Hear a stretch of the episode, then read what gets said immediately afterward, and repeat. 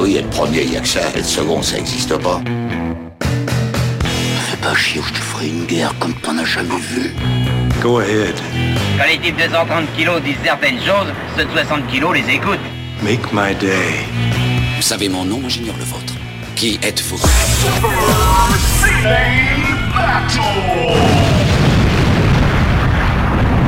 Le second, c'est un con. Super Ciné Battle, c'est le podcast où nous établissons le classement ultime du cinéma. Nous prenons vos listes de films que vous nous adressez pour les classer du meilleur au pire afin d'obtenir LA liste ultime. Ceci est notre épisode 102 et de l'autre côté du micro, j'ai mon camarade Stéphane Boulet, dit le Benton de la Haute-Savoie. Hello papa, comment ça va? Eh ben écoute, euh, ça va bien, Damien ça va bien. Je suis flatté par ce, ce sobriquet. D'habitude, c'est des trucs euh, beaucoup moins euh, sympathiques que tu m'affubles. Ma foi, Dr Benton, je prends, même si je n'ai ni les compétences ni le charisme. Et ni le, la mine Bougon, parce que faut dire un truc, c'est que... Ah, c'est peut-être si ça me rapproche, c'est peut-être le, peut le seul truc qui est vaguement.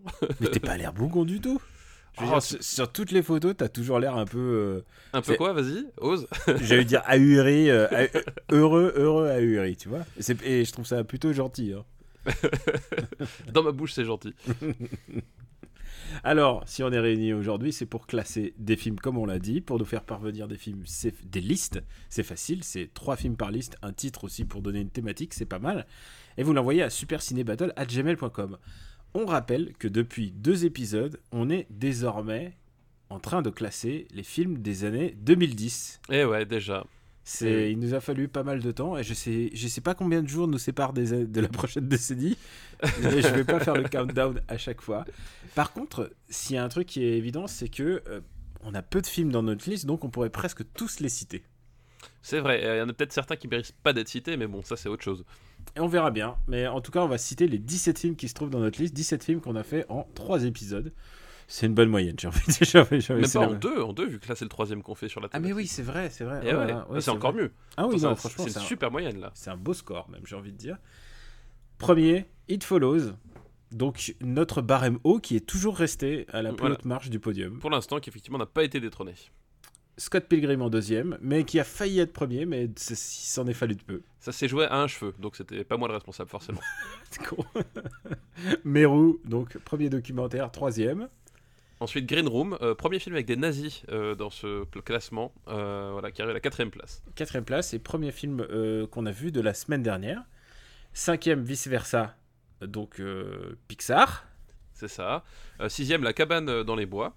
Septième, Ant-Man, le premier film Marvel, mais j'ai l'impression qu'il se trouve au milieu du classement et je pense que ça va être sa place à tout jamais en fait. Je, pense qu'effectivement, il va osciller autour, de, euh, autour de, de- de cette idée qui va être dans le ventre mou. Voilà, Je pense que tu sais, quand on aura 4000 films dans cette liste-là, eh ben, il sera, il sera 2 millième.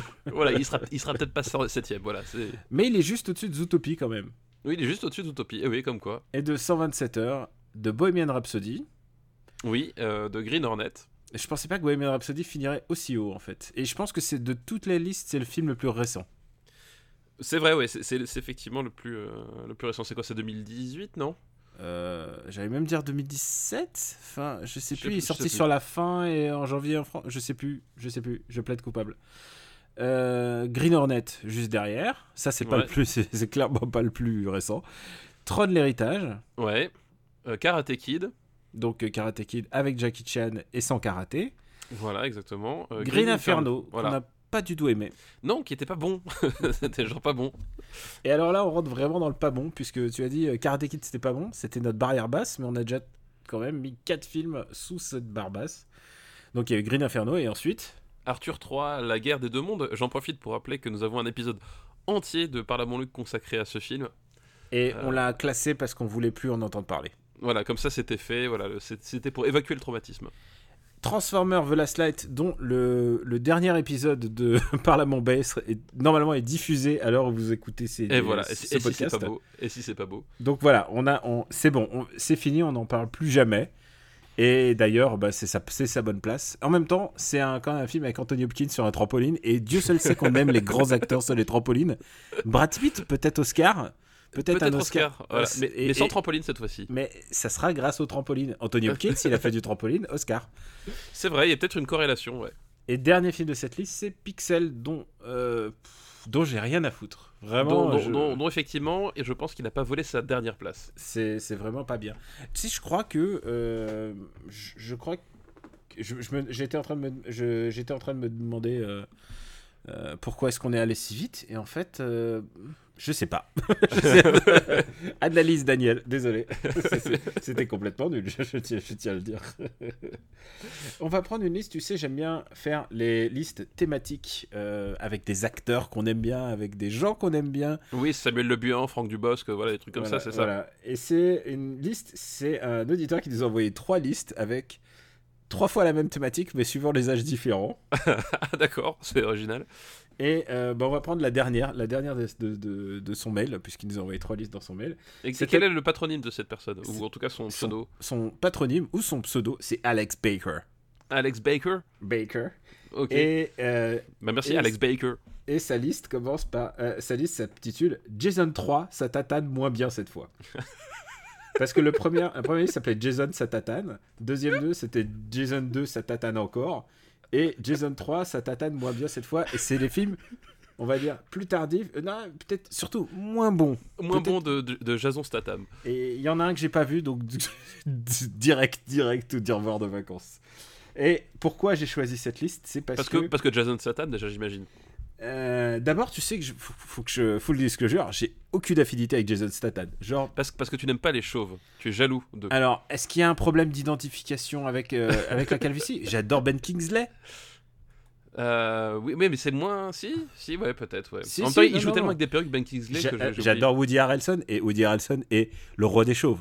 Oui, mais alors, Woody Harrelson, il, il a toujours un postiche sur la tête. C'est Ou vrai. un- Ou un animal mort, au choix. Alors que Jason Statham, c'est c'est genre ils l'ont vu, ils il sont dit, assume. C'est ils ça. ont- ils l'ont vu, ils se sont dit c'est pas la peine. Non, arrête, c'est on va pas faire ça parce que sinon ça va faire comme dans comment s'appelait ce film? C'est avec Sean Connery, Haute Voltige? Oui, haute voltige. ouais. Haute Voltige où il avait un postiche ridicule et tu... ah et je déteste quand on mettait des postiches ridicules à Sean Connery. C'est dire si j'aime les derniers James Bond avec Sean Connery.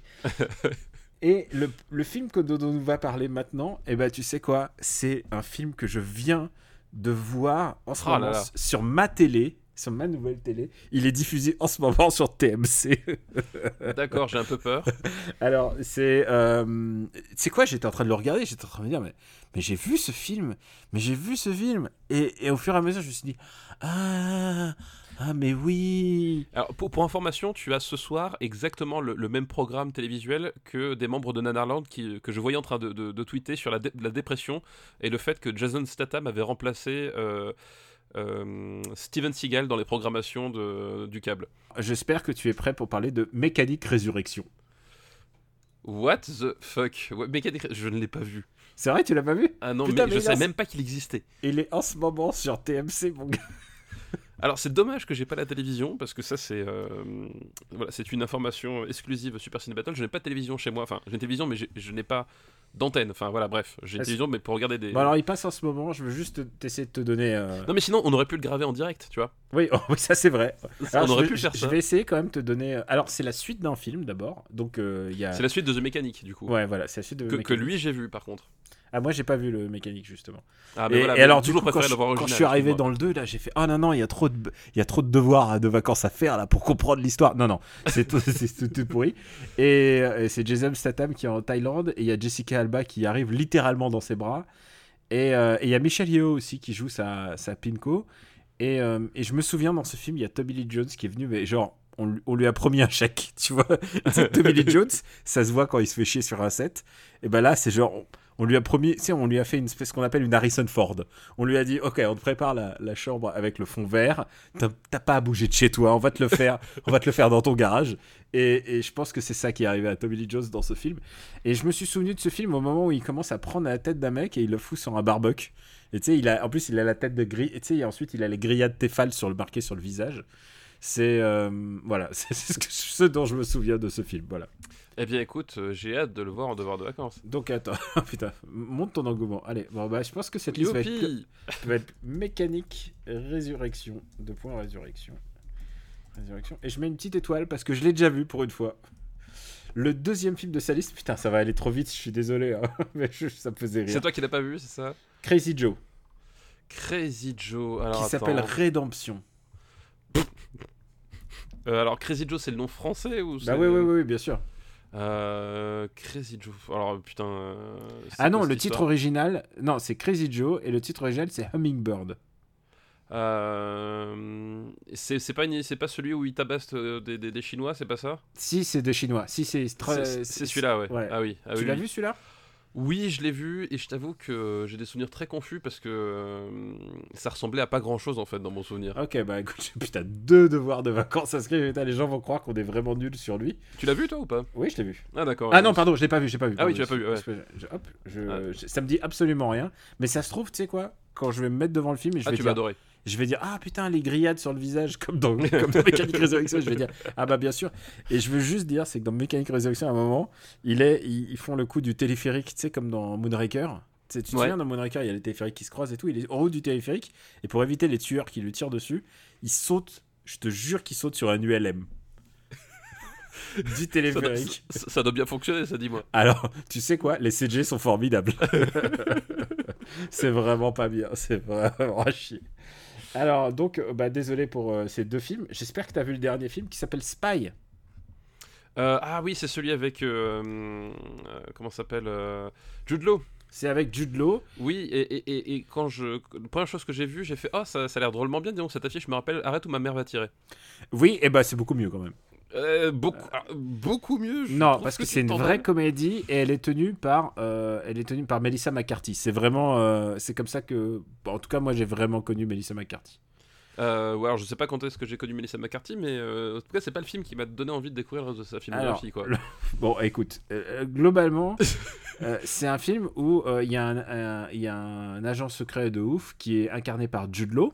Tu l'as vu alors donc on Oui, oui, je l'ai vu. Ouais. Qui est incarné par Jude Law et, et, au et dès le début, C'est Paul passe- Fig, hein, c'est ça? Oui, c'est Paul Fig. Donc ça va être le deuxième film de Paul Fig qu'on va classer, putain. Oui, c'est vrai, c'est vrai. C'est incroyable. Paul Fig, il va être, il va être content. Euh, déjà qu'on a parlé de lui comme ventre mou à tout jamais, mais bon. Et, euh, et du coup, ouais, euh, je crois que c'est le, le détective, le super euh, 007 joué par Jude Law, se fait tuer au début.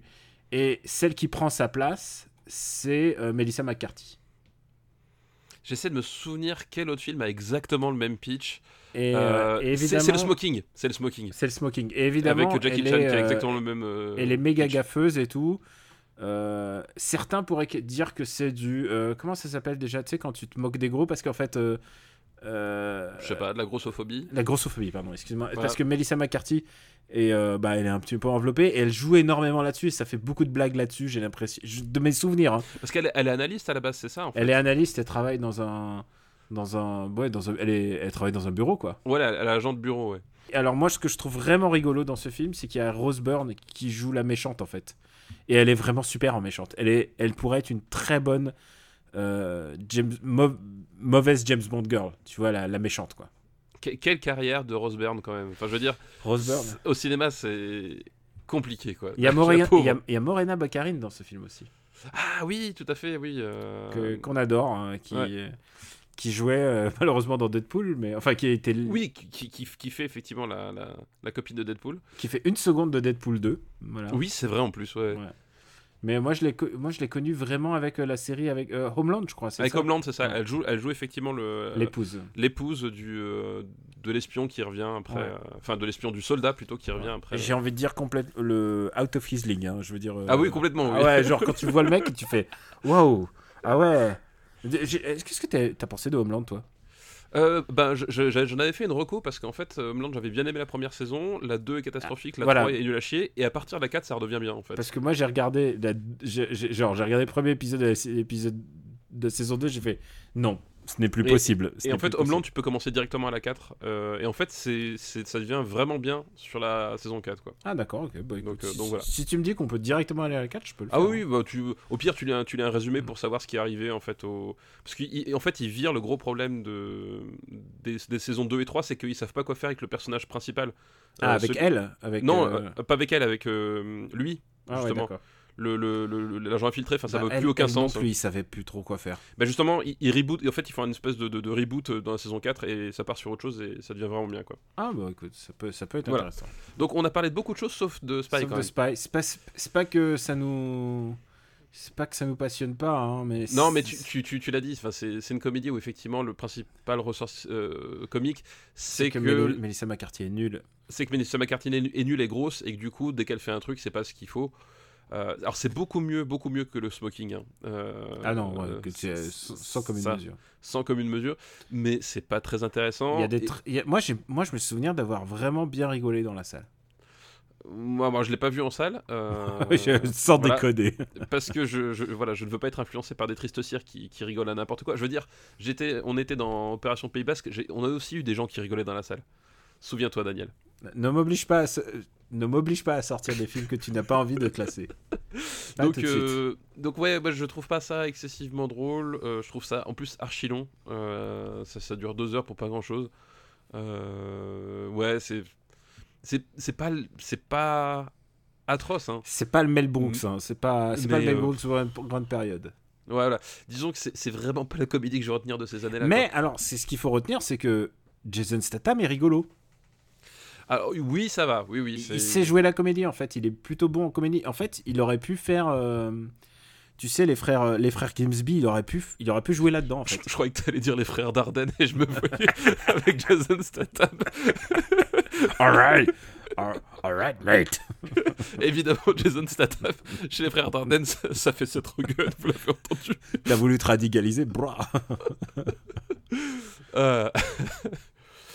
euh, ouais, ouais, non, mais. Non, mais voilà. il- Lui, il s'en sort pas trop, trop mal. Bon, c'est pareil, on joue toujours sur le décalage aussi. Mais en fait, entre, je euh, pense que tous les comédiens impliqués là-dedans sont bons en fait.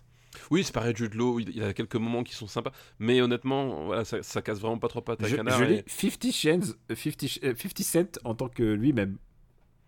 Ah oui, il joue dedans, d'accord, je, je l'avais oublié, tu vois. J'avais oublié. Ça, ça fait, ça fait plaisir à sa famille, j'imagine.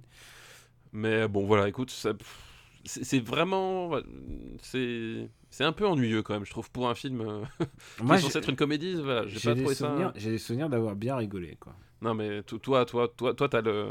T'as le compas qui est faussé, quoi, mec. Non, c'est pas que je comprends qu'il faut, c'est pas parce que je. Tu t'es, trop rapproché, tu t'es trop rapproché du cœur radioactif, et puis euh, d'un seul coup, tu crois que mon compteur GGR il est ah, le parti en compteur vrille GGR, ouais, je crois qu'il. Ah, Je t'écoute, vas-y. Euh, ah, tu sais quoi, l'avantage, c'est qu'on a pas beaucoup. eh, pas- eh, Tu sais quoi, y a- ça se trouve, il y a les trois, films, les trois fans de Spy, ils vont nous écrire en disant Mais c'est génial. Moi, je, Je, je trouve, ça- je trouve ça plus drôle que Green Hornet. Moi, je, préfère Green Hornet parce qu'au moins, il y a, il y a- il y a- il y a quelques idées dans, dans Spy. Euh, Paul Feig, je l'aime bien parce qu'il a participé à The Office, mais c'est pas un grand réalisateur hein, quand même. Bon, alors, entre Green Hornet et. Et Tron Tron, Héritage. voilà. Voilà. Je suis pas non plus complètement vache. Non, non, bien sûr, bien sûr. Mais je, laisse, au- je laisse au-dessus de Karate Kid. Ah bah j'espère bien, mais surtout au- au-dessus de Tron quoi. Bah écoute, on a fini cette première liste très Eh très ben, vite c'est allé vite quand même. À la vitesse de, de l'éclair, donc il faut que je sorte vite une nouvelle liste. Vite, vite, vite. Alors la nouvelle liste nous est envoyée par Arkira. Merci Akira pour ta liste. T'as pas fait une blague sur sa moto, rien Non, non, rien. je suis- je suis ah, sobre, hein, sage. J'ai reçu les directives, tout ça, Mm. voilà. Et alors, c'est une liste qui qui s'appelle juste les meilleurs. euh, pardon. C'est une liste qui s'appelle des films vraiment super. Bah au moins, tu vois, voilà, au moins c'est simple, Moi, efficace. ça annonce la, ça Ah, annonce la exactement. couleur. Le premier film, c'est Super de James Gunn et c'est celui que j'ai pas vu. Ah, t'as pas vu Super de James Gunn? Et tu sais quoi, quand j'ai vu la, quand j'ai vu le, bah du coup je me suis dit merde, c'est quoi? J'ai regardé, il y a Ellen Page et tout ça en Il y super. a Ellen Page, il y a, il y a Ren Winston. euh, Ah non, mais je- Wilson, faut- pardon. euh, Kevin Bacon et Liv Tyler dedans. Non, il faut. Ah ouais, non mais ok. Euh, Sold, je, je- je le regarde demain sur ma nouvelle télé. Sur ta nouvelle télévision. Et le premier film que j'ai regardé, je te l'ai dit, c'est Octopussy. Oui, tu m'avais dit, oui, Ouais, c'est vrai. Donc, euh, ouais, ouais, ok, super. Ouais, moi j'ai vu.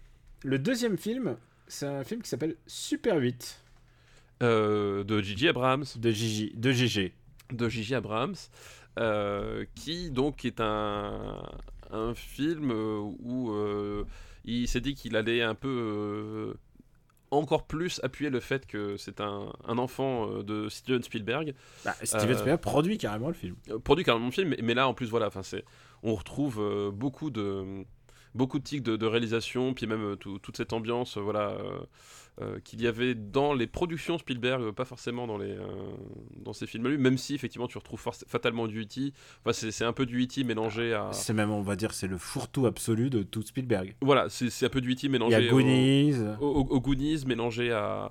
à comment il s'appelle À la guerre des mondes. Enfin voilà, t'as as un peu de tout ça dedans.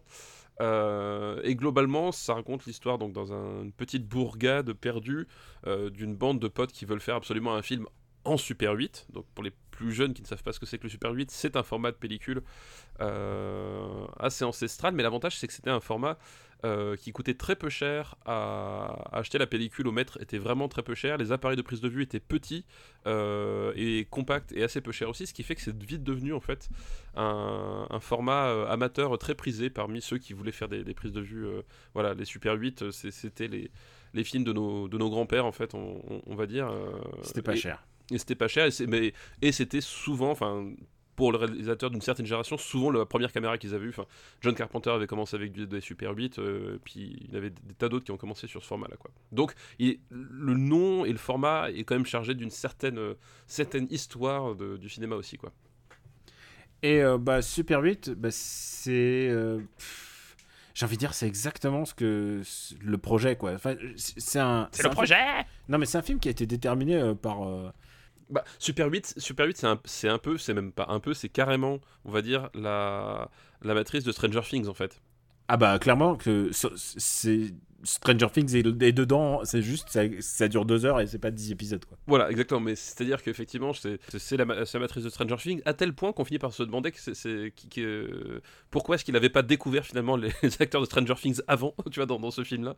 Euh, mais voilà, donc on, a ces personnages qui, veulent faire du, cinéma en Super 8, et euh, le fond de l'histoire, c'est que celui qui, est le réalisateur de la bande, il veut draguer une, une jeune fille de, du, coin qui, jouée par Elle Fanning et il, va l'enrôler comme, euh, comme actrice principale et voilà le, tournage va un peu servir pour essayer de la, la pécho euh, sauf que un jour lorsqu'il il, filme euh, une scène qui a lieu sur un, sur une, sur un quai de gare, et eh ben le train euh, qu'ils utilisent, enfin qui, qui passent, hein, mais qui, qui, se disaient utiliser pour le, pour le décor, ben, déraille.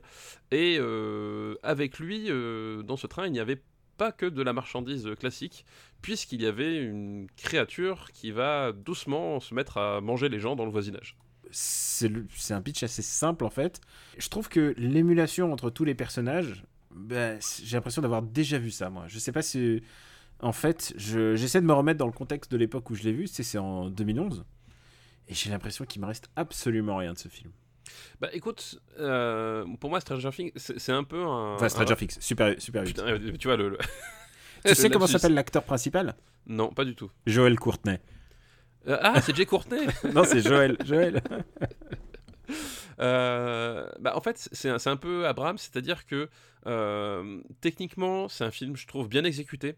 C'est-à-dire qu'il y a voilà, il y a, un vrai soin sur la, photo, sur le, les cadrages, et même en termes de mise en scène, il y, a quand même des, trucs qui fonctionnent, mais c'est effectivement euh, un peu engoncé dans un truc où euh, c'est plus un fantasme de geek qu'une vision de, cinéaste, on va dire. quoi.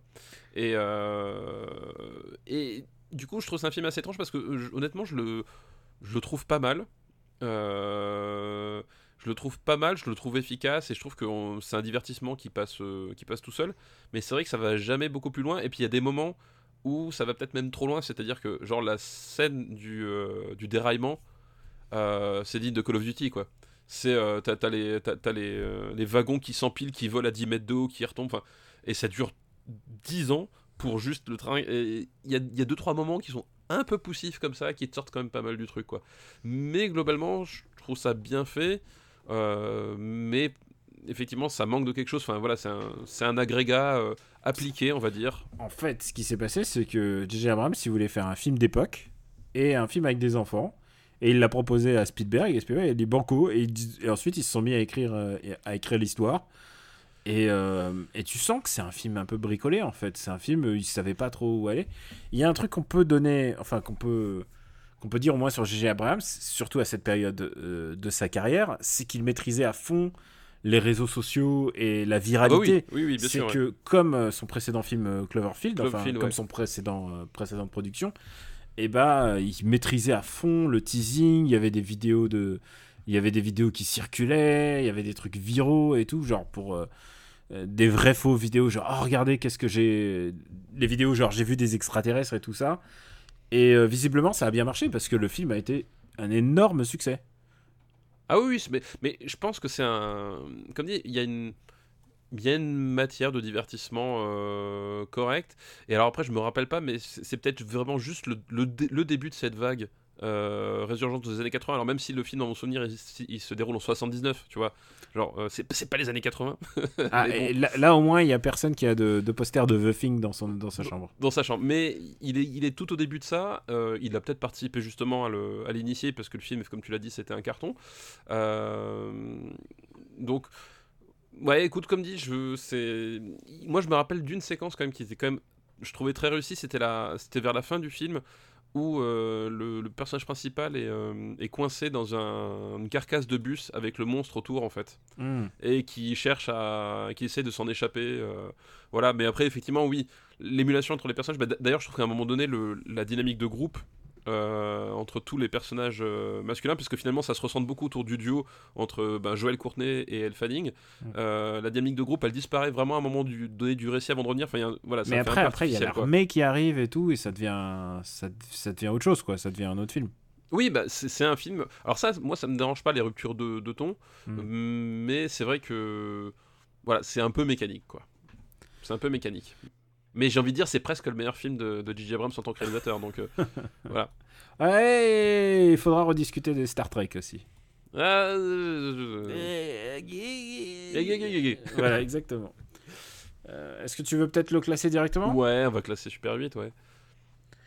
Où est-ce qu'on va placer ce simili Goonies avec des extraterrestres? Eh ben écoute, moi, je le, je le vois en dessous de Zootopie. Ouais, je préfère 127 heures. Eh ben, en dessous de 127 heures, parfait. Il reste quand même dans le top 10, mais il va pas y rester longtemps. Super 8. Et le dernier film de la liste, prépare-toi. Le dernier film de cette liste s'appelle Superchondriac de Danny Boone. Non, je n'ai pas vu ça. Tu l'as pas vu? Bah non, évidemment que j'ai pas vu ça. Oh putain, eh, tu sais quoi? Je te le mets dans Oh Les putain, tu de me vacances. détestes. Superchondriac. Super. Et je me souviens que il y avait le, le single qui, que j'ai envie de te faire écouter Quoi, le maintenant. single? Ouais, et ça faisait Superchondriac. Et Qu'est-ce voilà, que tu racontes? La chanson du film quoi. Non, oui, d'accord, je- je- j'ai compris ce que c'était qu'un single, mais Je me demande, est-ce que je regarde Just Watch si- jamais tu veux regarder Superchondriac maintenant, comment tu veux faire? Oui, oui, parce que c'est vraiment la question avec laquelle j'irai me coucher ce soir, dans la tête. Ah, alors, je crois que tu peux l'avoir sur, sur, sur, sur Filmo TV. D'accord. Et j'espère que tu vas faire ça bien avant les autres devoirs de vacances que tu dois faire. Oui, bah, c'est un peu. euh, Comme Mécanique Résurrection. Voilà, c'est un petit peu ma priorité euh, Arietti. totale. Et dis-moi, est-ce que. euh, je me lance, je sais pas, mais est-ce que c'est un film avec Cadmerade? Ah bah bien sûr, c'est voilà. euh, c'est les retrouvailles avec c'est les retrouvailles de Danny Boone et Cadmerade. C'est réalisé par Danny Boone, je crois.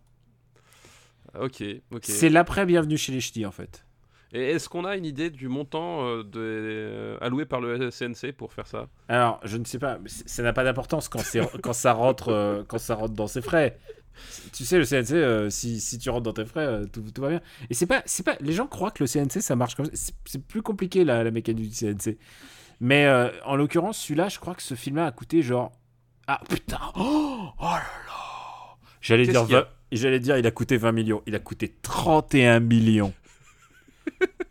Et j'espère que quand tu- imagine, tout ce qu'on peut faire avec 31 millions d'euros. J'espère que quand tu vas le regarder maintenant, là, tu vas pas oublier que ce, ce film a coûté 31 millions.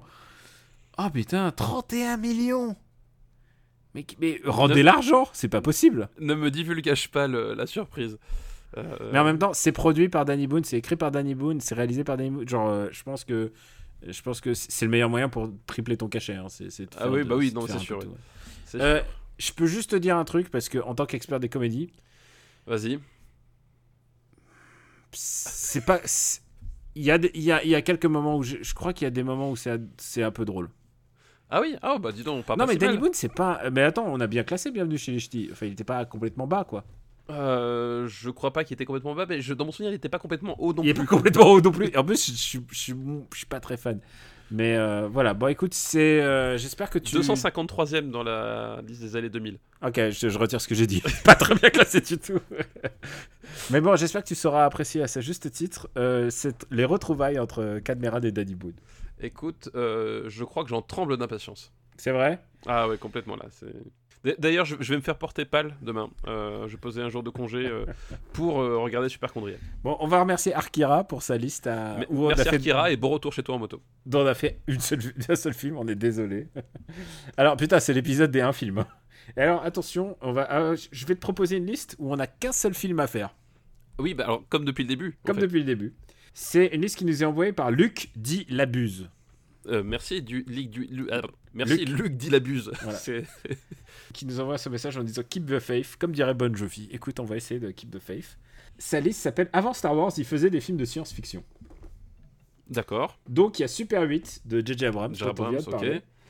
Il y a Looper de Ryan Johnson. Ah oui, Et Oui, ça, oui. c'est un cas un peu intéressant. c'est un cas même très intéressant. Parce que Euh, début, début de la décennie, quand même, 2012. Oui, c'est vrai. Donc Looper, euh, c'est un film de science-fiction euh, reposant sur les paradoxes temporels où en gros euh, on suit le personnage de Gordon Levitt. Jo- Joseph Gordon-Levitt. Joseph Gordon-Levitt, euh, qui est une sorte de super tueur pour un conglomérat du futur. Et l'idée, c'est que, et, et c'est important ce que je vais dire, c'est que dans le futur, en fait, par une raison obscure, c'est compliqué de tuer des gens. Voilà. Et attends, attends, attends. C'est compliqué de tuer des gens et surtout euh, de se débarrasser de leur corps. et se débarrasser de leur corps. Du coup, c'est pour ça que, euh, plutôt que de s'emmerder dans le futur, ils renvoient les gens à se faire tuer dans le passé, euh, avec tout un protocole, ils ont le visage masqué, ils ont, la prime directement sur le, sur le corps, blablabla, à des tueurs voilà, dans le passé, dont Joseph Gordon-Levitt. Et arrive un jour, ce qui doit arriver, c'est que sur une cible euh, qu'on lui envoie au début du film, il a une hésitation, une sorte de pressentiment, euh, puisque, non, c'est même pas un pressentiment, parce que je crois que même ça fait partie du contrat. Euh, il reconnaît qu'en fait, la personne qui doit tuer, c'est lui, mais plus vieux. Et là, les choses dérapent, puisque il, il s'échappe à lui-même, et la version future de Joseph Gordon-Levitt est jouée par Bruce Willis. C'est Bruce Willis. En plus, j'ai envie de dire, j'ai l'impression que il est un peu plus impliqué que d'habitude là.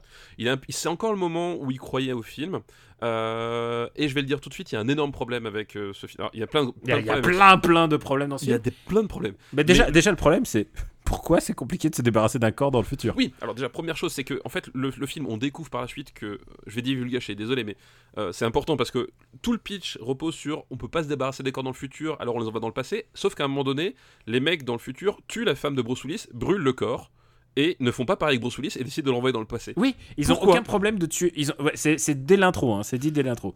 Pourquoi, pourquoi les gens qui tuent la femme de Bruce Willis, ils ont aucun problème de le faire alors Voilà. que Et qui brûlent le corps comme on le fait nous, tranquillement. J'ai pas fait pas plus tard que la semaine dernière, pourquoi, ça se passe pourquoi très bien. faire des crimes ça pose pas de problème et pourquoi dès qu'il s'agit de, de rentrer dans un truc euh, légiféré de, de, euh, de la peine de mort, attention, je Ouais. suis contre la peine de mort, mais euh, dès qu'il s'agit de rentrer dans un truc de, de légifération du futur, pourquoi il y a obligé d'avoir des règles? Je, je comprends pas cette Voilà, logique. déjà ça, ça n'a aucun sens. Donc, donc déjà une bonne partie du film. Quand je regardais le film, j'ai dit mais attends, ça n'a aucun sens. Ça n'a aucun sens. Et le problème, c'est que euh, là, on touche même pas un détail, c'est-à-dire qu'on on touche que sans, ce, sans cette raison, sans cette mécanique-là, sans le fait que tu aies une justification tangible de pas pouvoir tuer les gens, bah, le film s'écroule. C'est-à-dire que le film n'existe pas sans cette, sans cette justification-là. Et il détruit lui-même le truc. Donc déjà, je comprends pas.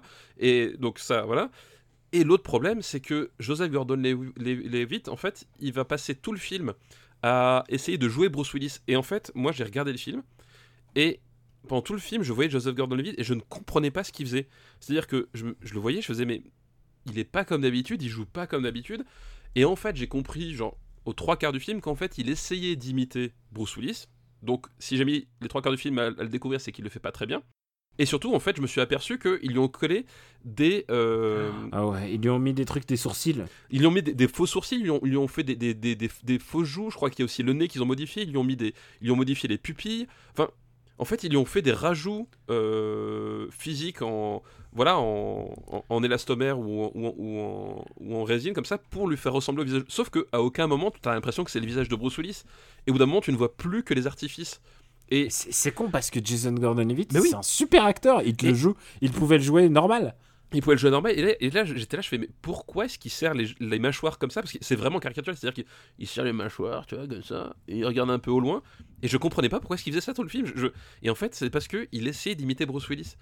Et ça fonctionne pas du tout. Enfin, genre, et quand tu t'aperçois de ça et que tu t'aperçois que ah c'est censé être Bruce et ça s'écroule. Enfin, c'est pareil, tu t'y crois plus.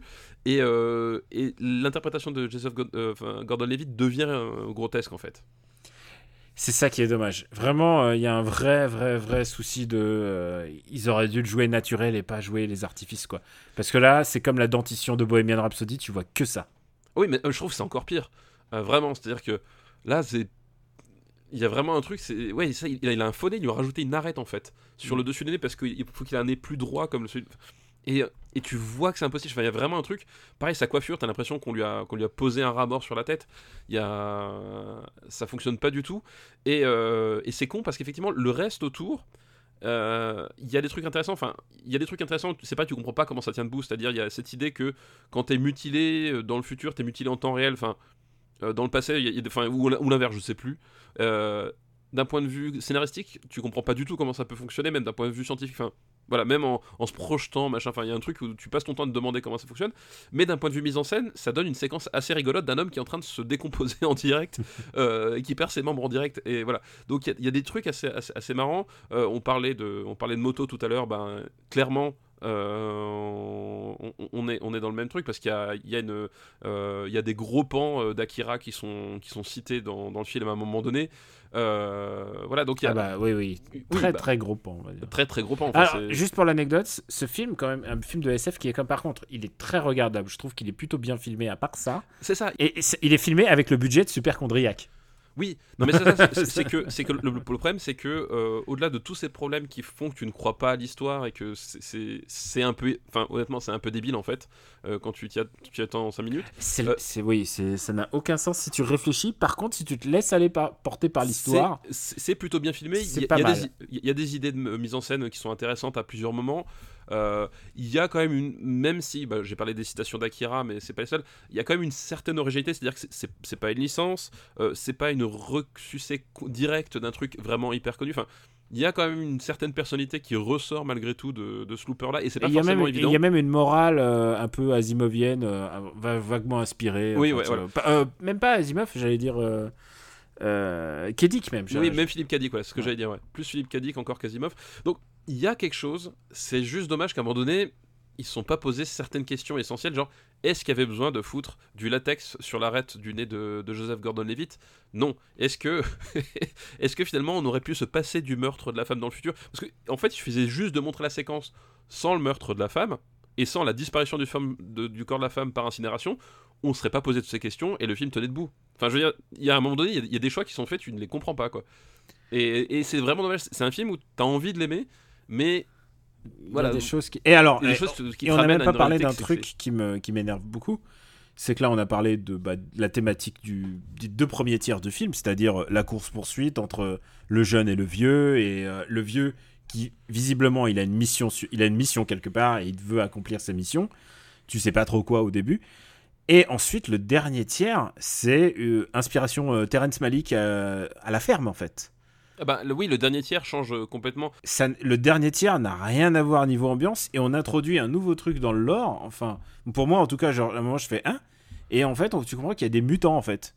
Il y a de la Oui. télékinésie, il y a de la pyrokinésie, mais d'où ça sort en fait? Il y a des pouvoirs alors que ça, c'était juste euh, un peu suggéré au tout début du film et on n'en parle pas.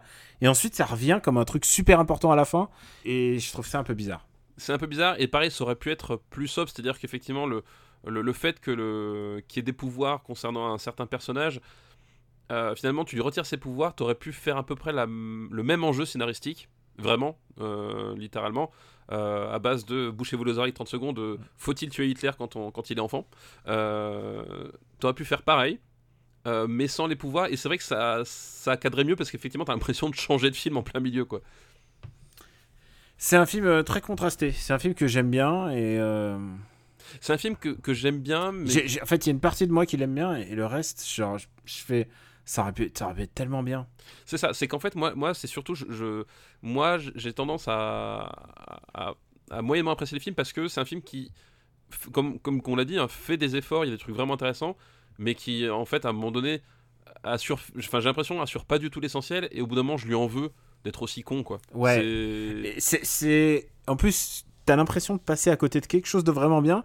Moi, je sais que t'aimes beaucoup ce film et je l'aime aussi euh, d'une certaine manière, mais Sunshine, tu vois, le dernier tiers de Sunshine, je me remets toujours pas. Les deux premiers tiers étaient si bien que le dernier tiers est venu un peu me le gâcher.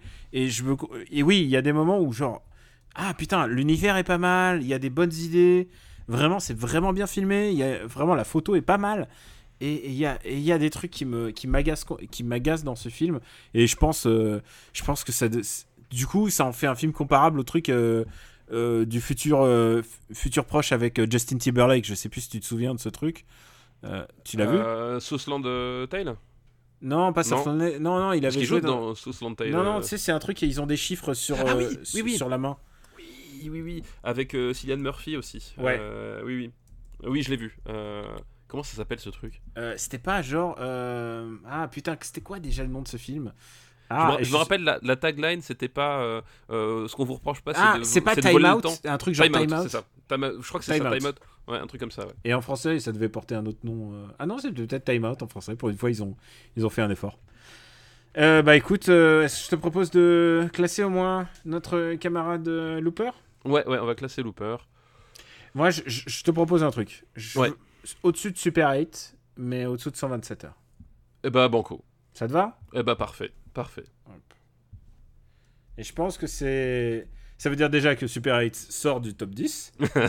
Et un truc, c'est que c'est un film compliqué, quoi. C'est un film, euh, c'est un film compliqué à aimer. Bah, hein. je trouve, je trouve qu'il y a, il y a plus de, de- de cinéma et d'intérêt dans Looper, euh, même si au final, euh, comment dire, je pense que Super 8 en tant que, que divertissement pur, c'est-à-dire en tant que voilà qu'objet cinématographique que tu vas regarder pour te détendre, il passe beaucoup mieux. Enfin, il y a plus de maîtrise voilà dans Super 8, tu vois, en termes de rythme, de tout ça, que dans Looper. Mais en même temps, je trouve que tu retiens beaucoup plus de choses de Looper. Il y a beaucoup plus de choses à creuser dedans que dans Super 8. Bon. Et le dernier film euh, de cette liste, et je me suis déjà rajouté euh, dans, dans la, dans la Ah bah liste. non, t'assures pas. Ah bah je suis désolé, tu sais, c'est vraiment là j'ai choisi des trucs. euh, on va avoir beaucoup de devoirs de vacances, mais ça tombe bien, j'ai une télé. Non mais par contre j'ai pas du tout le C'est le problème, c'est que j'ai pas du tout le temps de regarder. Et en plus j'ai un gamin et donc il faut pas qu'il soit exposé euh, plus de avant ses 3 ans devant la télé.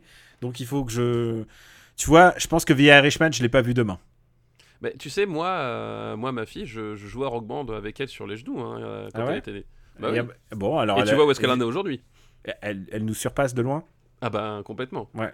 C'est la N'oublie meilleure pas- d'entre nous. N'oublie pas que quand au fameux au fameux FAQ du, du RPE, euh, chez quel membre du RPU vous iriez au cas d'invasion zombie? Je vais chez, je vais pas chez toi, je vais chez ta fille. Je, vais- je sais que je survivrai. Et bon, donc le troisième film, c'est Monsters de Gareth Edwards. Ah, j'ai vu et c'est très bien. C'est très bien, d'accord. Ah ouais. Cool. Bah écoute, ça me fait plaisir de parce que là, tu m'as, je t'ai pas vendu Super Chondriac. Euh, super, tu me l'as vendu. Je suis en train de regarder. euh, La Tour Sombre, tu me l'as pas vraiment vendu. Et je suis Non, en train de regarder où est-ce que je peux le regarder. Où est-ce que je peux le regarder pour pas cher, si tu veux. Ah, la tour sombre, non, je te l'ai pas vraiment. Parce que j'ai pas envie d'acheter un DVD pour ça. Ça m'ennuie. Mais bon, on peut pas, on peut pas gagner à tous les On coups. peut pas tout avoir hein, non plus, voilà. Bon, on remercie euh, la, la liste de Luc dit l'abuse. Merci Luc Dilabuse. Et on va passer. euh, Putain, on enchaîne les listes, on enchaîne les listes euh, sans, sans, sans grand succès. Beaucoup d'échecs aujourd'hui, beaucoup. Beaucoup d'échecs, mais attends, celle-là, je sais que je sais que toi, tu, je sais que t'as tout vu de cette liste. Ah, C'est une liste qui nous est envoyée par quelqu'un qui s'appelle Harlock54. Merci Arlock54. Moi aussi, je suis fan de euh, Capitaine Tsubasa. Euh, c'est une liste qui s'appelle. Et c'est le mec qui a fait Hawkeye. Et on va, Très commen- très bon. on va commencer par Jason Bourne, l'héritage. Évidemment, il s'agit de Jeremy Renner. Euh, Jason Bourne, l'héritage, donc c'est euh, c'est le film de transition après le départ de Matt Damon et avant son retour, puisqu'il est revenu après avec un film qui s'appelait Jason Bourne. Euh, C'est le quatrième de la série. C'est le quatrième de la série, c'est c'est un spin-off. Euh, dans mon souvenir, je crois qu'il se déroule en parallèle du, euh, du 2 et du 3, euh, quelque chose comme ça. Euh, Ah ça je peux pas je peux pas te dire, j'ai pas enfin j'ai pas la chronologie officielle, la timeline. mais il, me- et voilà, il, il me semble que, que ça se déroule à ce moment-là, puisque dans mon souvenir, ce sont les, c'est la vendetta de, de Jason Bourne en fait, qui crée les, enfin, qui, qui crée les événements qui vont conduire euh, le personnage de Jeremy Renner à, avoir des problèmes en fait, euh, puisqu'il est agent pour pour Treadstone, donc Treadstone c'est C'est le euh, c'est les méchants, voilà, c'est cette espèce de, de branche dissidente euh, de la CIA qui font des trucs pas très cool dans leur dos. Alors, en même temps, c'est le principe de la CIA à la base, donc j'ai pas trop compris pourquoi ça leur posait problème, mais bon, soit. Euh, et voilà. le- tu te rends compte que c'est le premier Jason Bourne qu'on va classer C'est celui-là. C'est le. Putain, ouais. Eh, Bah, on tu me diras, peut comme le, on- le premier Johnny Utah qu'on a fait, c'était Vengeance. hein. Ouais, c'est vrai. Mais alors, Voilà. je, peux- je peux vous dire que le premier. euh, euh, euh, il s'appelle donc The Bourne Legacy en VO. Et je pense qu'on peut déjà dire que c'est le plus mauvais. C'est le plus mauvais. c'est le plus mauvais. puisque voilà, on, on est sur un. Sur un film qui, qui essaye de surfer sur la vague, clairement. Et comment dire. euh, Alors, c'est surfer pareil, sur... mais non, alors, bien. je, t'arrête tout de suite. Surfer sur une vague, c'est dynamique. Il y a, il y a- il y a- c'est- il y a une chose que ce film n'est pas, c'est dynamique. C'est ça. Non, mais Ce film est, c'est- chiant à crever. c'est chiant à crever, c'est-à-dire que c'est la même chose, c'est-à-dire que on, on a le, le- le personnage un peu mutique euh, qui sait euh, faire la recette de la moussaka les yeux fermés euh, avec une main dans le dos. On a cette espèce de, de photographie euh, un peu bleue, dépressive, euh, euh, très inorganique pour le coup. Euh, on a les complots. Très post-Soderbergh. voilà, exactement, très post Soderbergh, exactement. On a les complots, on a Edward Norton qui cachetonne, euh, puisqu'il fait, il fait un des méchants. Il fait le méchant. il fait le méchant dans les bureaux. Il y a Stacy Kitsch aussi dedans. qui- Il y a Stacy Kitsch, il y a Rachel Weisz, Rachel Weisz. Et, et ça aussi. il y a Scott Glenn. Il y a Scott Glenn dedans. Scott Glenn, c'est vrai? Ouais, il y a Scott Glenn dedans. Non, le, le Scott Glenn? Le, l'unique, le seul. tu veux, Scott dire, tu veux dire, pardon, Stick dans Daredevil? Lui-même. Ah là là, putain. Et c'est pas son meilleur rôle. hein. Non, c'est pas son meilleur rôle. Euh, donc voilà, c'est tout pareil, sauf que, sauf que, ben, ça dure trois plombes pour rien. C'est, c'est chiant, t'arrives pas à t'intéresser au. Oh là là, et tu sais quoi, au- scénario. J'ai un souvenir d'avoir roupillé pendant ce film. Ah ouais, c'est, super chiant. Parce que le début, ça met du temps, c'est dans la neige, tu, tu Oui, c'est ça, parce que lui, il est en, en sorte d'immersion, en euh, mode où, survie. en, en Alaska ou un truc comme ça. Euh, et justement, c'est ça le truc, c'est qu'en fait, ils, ils doivent l'éliminer parce qu'ils ils ferment les, les- les branches de Treadstone au, au fur et à mesure. Et euh, parce que justement, ils se sont fait découvrir, donc ils essaient d'éliminer tous les, tous les tueurs en fait qu'ils ont, euh, qu'ils ont initiés avec le programme, et dont lui. Et puis euh, voilà, lui, il est isolé, donc le temps qu'il le retrouve et qu'il le, ch- le chasse, puis après. euh, donc ça, ça met des plombes, et une fois que ça démarre, ça démarre gentiment. Et puis surtout, la, la séquence de fin, je la trouve hilarante, quoi. La séquence de, poursuite où en fait ils sont contre une sorte de Terminator. lui sur la moto, le mec il leur court après, il arrive à les rattraper. C'est grotesque, c'est vraiment grotesque quoi. Ça, ça, ça tient pas du tout debout. C'est ouais. Surtout quand tu te repenses au quatrième, enfin au vrai quatrième de la série, qui lui a une séquence de fin vraiment bien en l'occurrence. Ah bah de toute façon, mais Jason Bourne, enfin euh, surtout le deuxième, enfin déjà le premier, le premier avait, avait remis euh, au goût du jour le, le, le film d'action un peu à l'ancienne, hein, puisque c'était vraiment ça, c'était caméra au point, caméra au point. chez Kikam et tout. Euh, acteurs qui font, qui, font des, qui font des cascades dans des, dans des trucs plausibles, euh, scènes de poursuite à l'ancienne, et celui qui a vraiment, c'est l'arrivée de Paul Green- Greengrass sur la, sur la licence qui a complètement dynamité le, le genre, qui a ringardisé les films d'action euh, de ce style-là, à tel point que bah, James Bond a dû s'aligner, quoi. Euh, C'est-à-dire après. Ah bah après clairement quand, quand ils ont vu euh, quand ils ont vu euh, euh, quand ils ont vu les films ils ont fait ah ouais ok d'accord non on fait faut Ouais. qu'on change notre fusil d'épaule et c'est grâce à ces films là que bah il y a eu euh, que Casino Royale quoi Casino Royale, ouais. complètement. Et euh, donc voilà, et euh, parce que voilà, le, le premier c'était Doug Liman, euh, qui, qui, qui est pas un réalisateur extraordinaire, mais qui a mais qui a ces bonnes scènes hein, quand même qui, voilà, qui, qui a quand même, enfin c'est un réalisateur de films d'action qui a quand même une vraie vision de, de l'action et un- une vraie volonté à un moment donné de se poser les questions et de savoir comment, euh, comment servir le, le- le- le récit. Donc il y avait Doug Liman qui avait cette démarche-là et qui se ressent quand même bien dans le premier, et Paul Greengrass qui voilà qui démite le truc et qui euh, apporte son, son, son expertise documentaire. Voilà, c'était le type qui avait fait euh, Bloody Sunday et qui, et qui, qui le rapporte là-dedans. et, Doug Liman pour vous le situer c'est Mr and Mrs Smith Bah, alors, c'est- c'est c'est surtout euh, Edge of Tomorrow. Edge of Tomorrow. Ah, c'est vrai qu'il a, c'est vrai qu'il a fait Edge of C'est Tomorrow. surtout Edge of Tomorrow, voilà. C'est incroyable que, enfin, sa montée de level. Bon, on en reparlera un jour. On Voilà. parlera de- un jour de. Et euh, donc là, t'arrives euh, avec ce, ce, ce, bah, ce quatrième épisode un peu rapporté, avec tout cet héritage-là, euh, et ben il est jamais, jamais, jamais à la hauteur. Et, euh, et comme tu l'as dit, voilà, c'est un film qui est majoritairement chiant, qui a, honnêtement, tu finis le film, t'as pas bien compris les implications, euh, parce que justement, il, il a aussi ce souci-là de d'être un spin-off, mais en même temps de pas être euh, trop dépendant, et surtout de ne pas être déterminant pour le reste de Jason Bourne. Ce qui fait qu'en fait, l'histoire qui se passe, bon, pff, tu t'en fous un peu, quoi. Euh, Et alors- et ça se termine, bon, t'as déjà oublié ce qui s'est passé.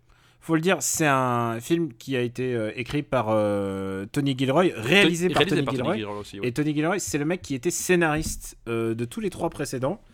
Et euh, on lui a demandé, euh, bah écoute, euh, est-ce que tu veux pas faire, est-ce que tu veux pas faire le réalisateur? C'est presque une montée, montée en grade.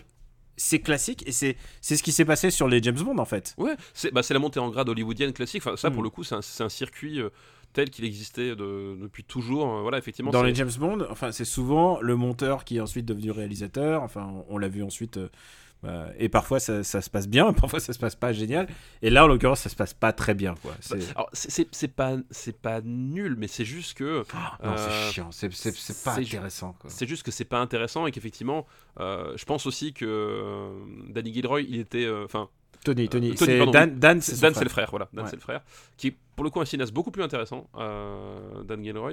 Euh, voilà, je pense qu'il était aussi. euh, Enfin, le mec, il, était un peu là pour faire l'épouvantail, quoi. Mm. Oui, il était, bah, il était là pour, bah, pour, pour donner corps au projet, quoi, parce qu'il fallait, fallait que quelqu'un s'y lance, quoi. Donc voilà, donc ouais, c'est pas, c'est pas très bon. Si vous avez vu les autres, celui-là, il ne sert à rien, quoi. On n'a pas statué sur, on a parlé de tous les acteurs, sauf, sauf de Jeremy Renner, tu as remarqué. Oui, oui, oui. Alors Jeremy Renner, Bah, ouais, moi j'ai un souci avec Jeremy Renner parce qu'il est, à la fois il a l'air sympa, il a l'air de s'y connaître en immobilier. il s'y connaît. ah, Alors pour ceux qui, qui débarqueraient dans Super City Battle par l'épisode 102, c'est un running joke, mais en fait.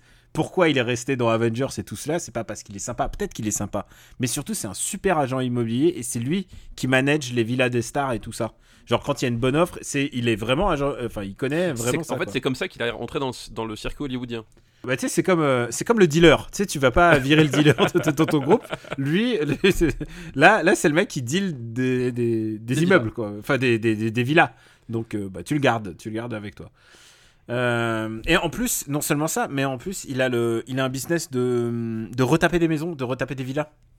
C'est un peu le Stéphane Plaza hollywoodien. C'est un peu le Stéphane Plaza hollywoodien. Euh, du coup, moi, le problème de Jeremy Renner, c'est que même dans ce film, c'est pas, c'est pas ça le problème, c'est qu'il y a des, des films où il est miscast complet, quoi.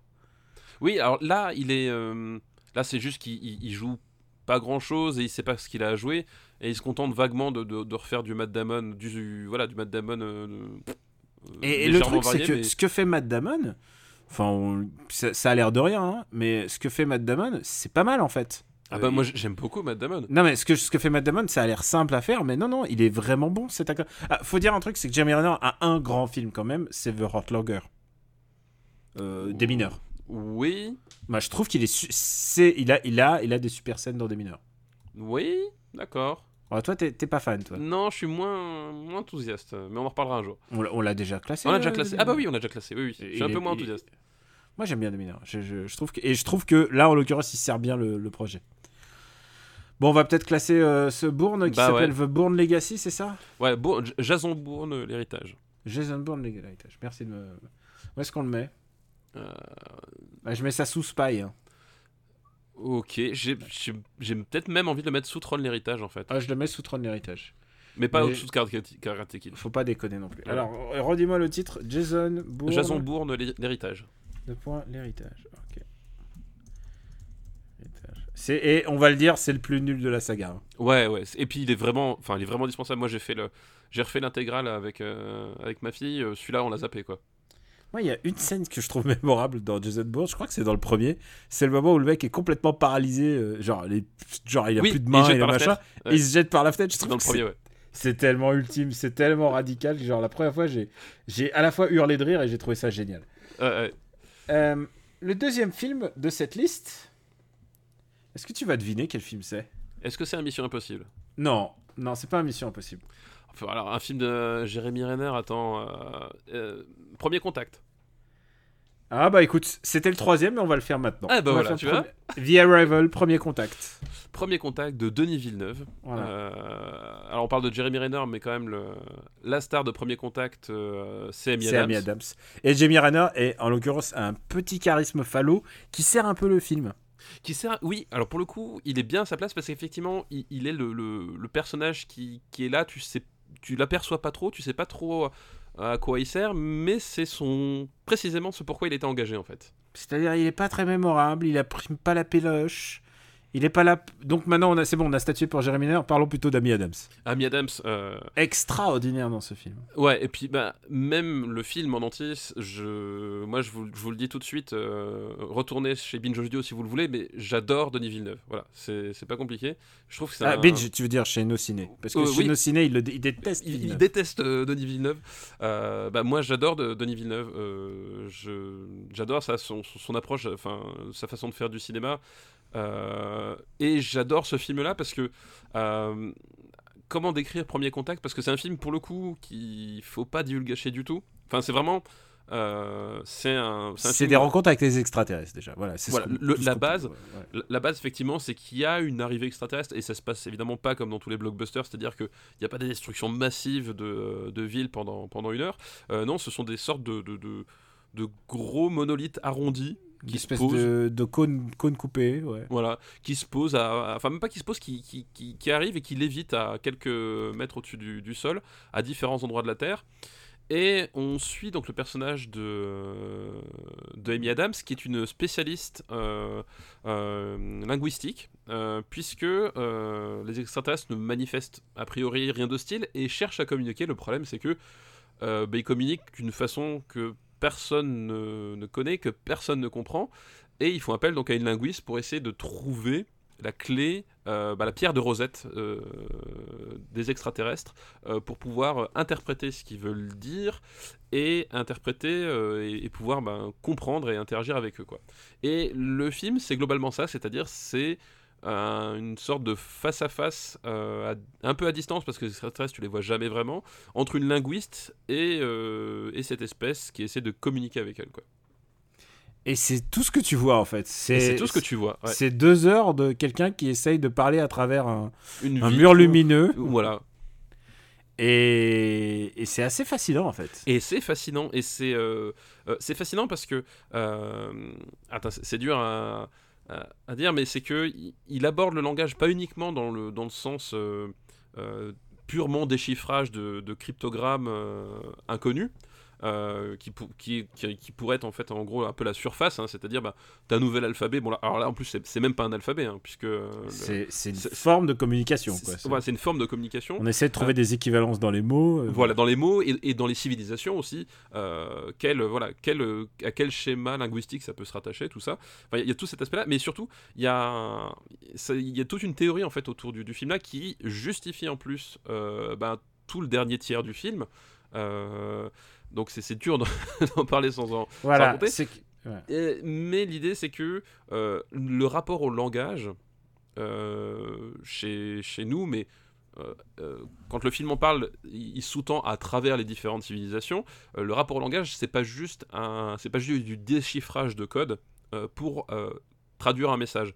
Il y a toute une portée sur la, finalement la, façon dont nous envisageons le monde, la façon dont nous, envisageons euh, notre rapport au monde et à, ce qui se passe. Voilà, je ne vais pas être plus précis que ça, mais il y a tout cet aspect-là qui est abordé dans le film en, filigrane et qui après ben, devient finalement un enjeu, euh, un enjeu et qui va sous-tendre tout le film en fait dans le, dernier tiers. Il y a un truc dont on n'a même pas parlé, c'est que le rôle de Amy Adams c'est assez dramatique parce que ça commence par euh, ça commence par la, la perte de sa fille en plus. Oui, oui c'est ça, c'est qu'elle en fait elle est en, elle est en plein deuil, euh, elle s'est séparée de son du père de sa fille parce que Mm. voilà ça légèrement brisé leur couple. Mm. Alors moi voilà, il y a des députés qui me disent au bout de 5 jours euh, on peut s'en remettre, c'est pas un souci. Bon bah visiblement Amy Fuck Adams those, fuck those guys. Fuck those guys. Visiblement, Amy Adams est pas de cet avis. Euh... Je repensais à l'inhumanité de ce que. Enfin bref.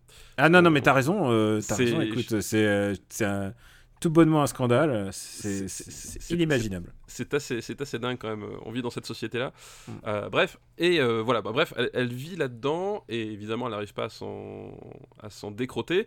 Euh, et ce travail-là va être, à un moment donné, ben, pas la soupape, mais en tout cas le moyen de penser un peu autre chose. Elle va se jeter corps et âme euh, dans, cette, euh, dans cette tâche. Et aussi, il y, a- il y a tout ce côté, justement, c'est qu'autour d'elle, euh, peu de personnages comprennent vraiment ce qu'elle fait au final, à part le personnage de Jimmy Raynor finalement, parce que c'est un peu, c'est un peu le Et seul encore, qui- il est un peu, il est un peu, il est un peu à l'ouest. hein. il, il est un peu à l'ouest, mais l- il est à l'ouest parce qu'il est beaucoup moins intelligent qu'elle en fait. Et moi je le prends vraiment comme ça dans le traitement, dans le scénario, c'est que c'est un type qui, qui se dit bon, elle est là, elle fait son truc, je comprends rien à ce qui se passe, mais admettons.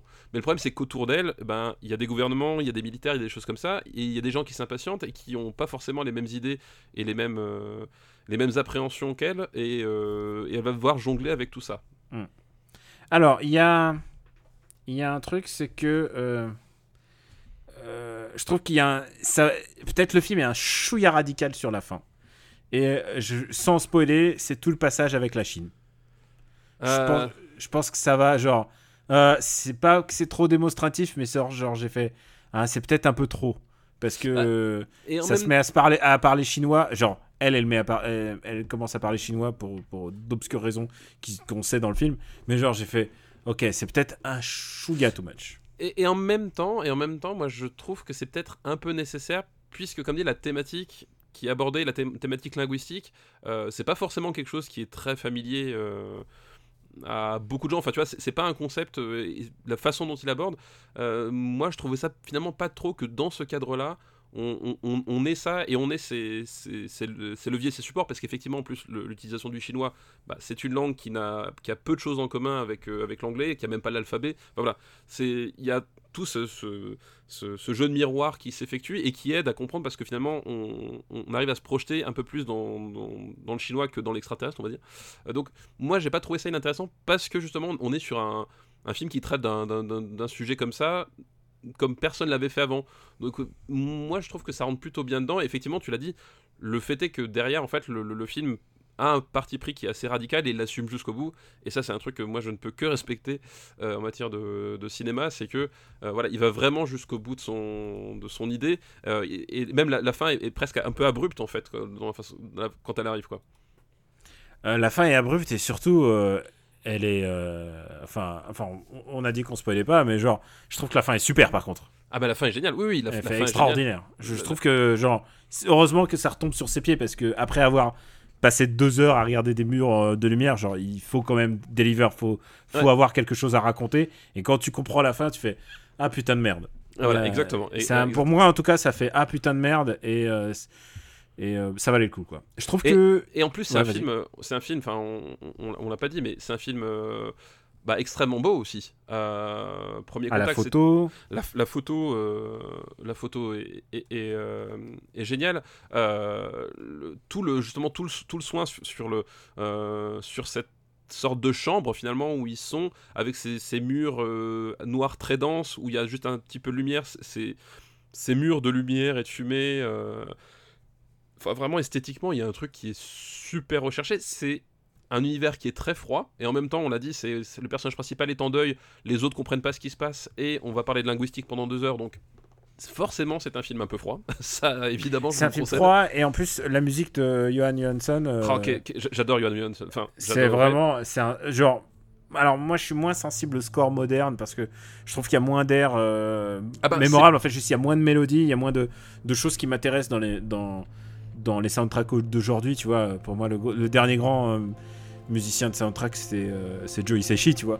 Et, là, euh, putain, Johan Johansson, il, apporte vraiment quelque chose sur la table. Ah bah oui, non mais eff- effectivement tu l'as dit, c'est pas, enfin le, le, travail de Johan Johansson d'une manière générale n'est pas un travail mélodique en fait, c'est vraiment un travail d'ambiance, d'ambiance et il y a un côté je trouve très viscéral dans sa musique, très très viscéral euh, dans sa façon de faire, c'est-à-dire que c'est de l'ambiance euh, avec de, de, de l'électronique mais il y a toujours une sous-couche euh, très organique et qui est parfois un peu un peu dérangeante, un peu bizarre. Enfin, le, on en reparlera vraisemblablement parce que je trouve que c'était, c'était, hein, parce que malheureusement il, il est mort.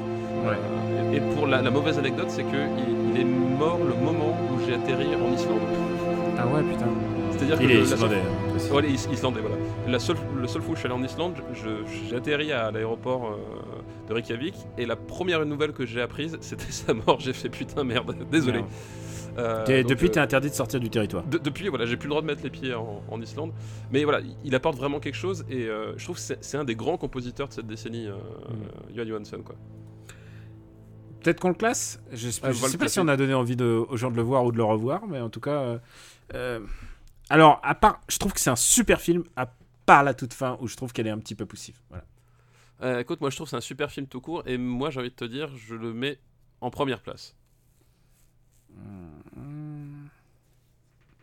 Et, et je rappellerai que tu avais aussi un problème avec la fin d'It Follows. Ah oui, ah oui, putain. Ouais, bon, c'est bon, tu l'as. tu- C'est bon, tu l'as.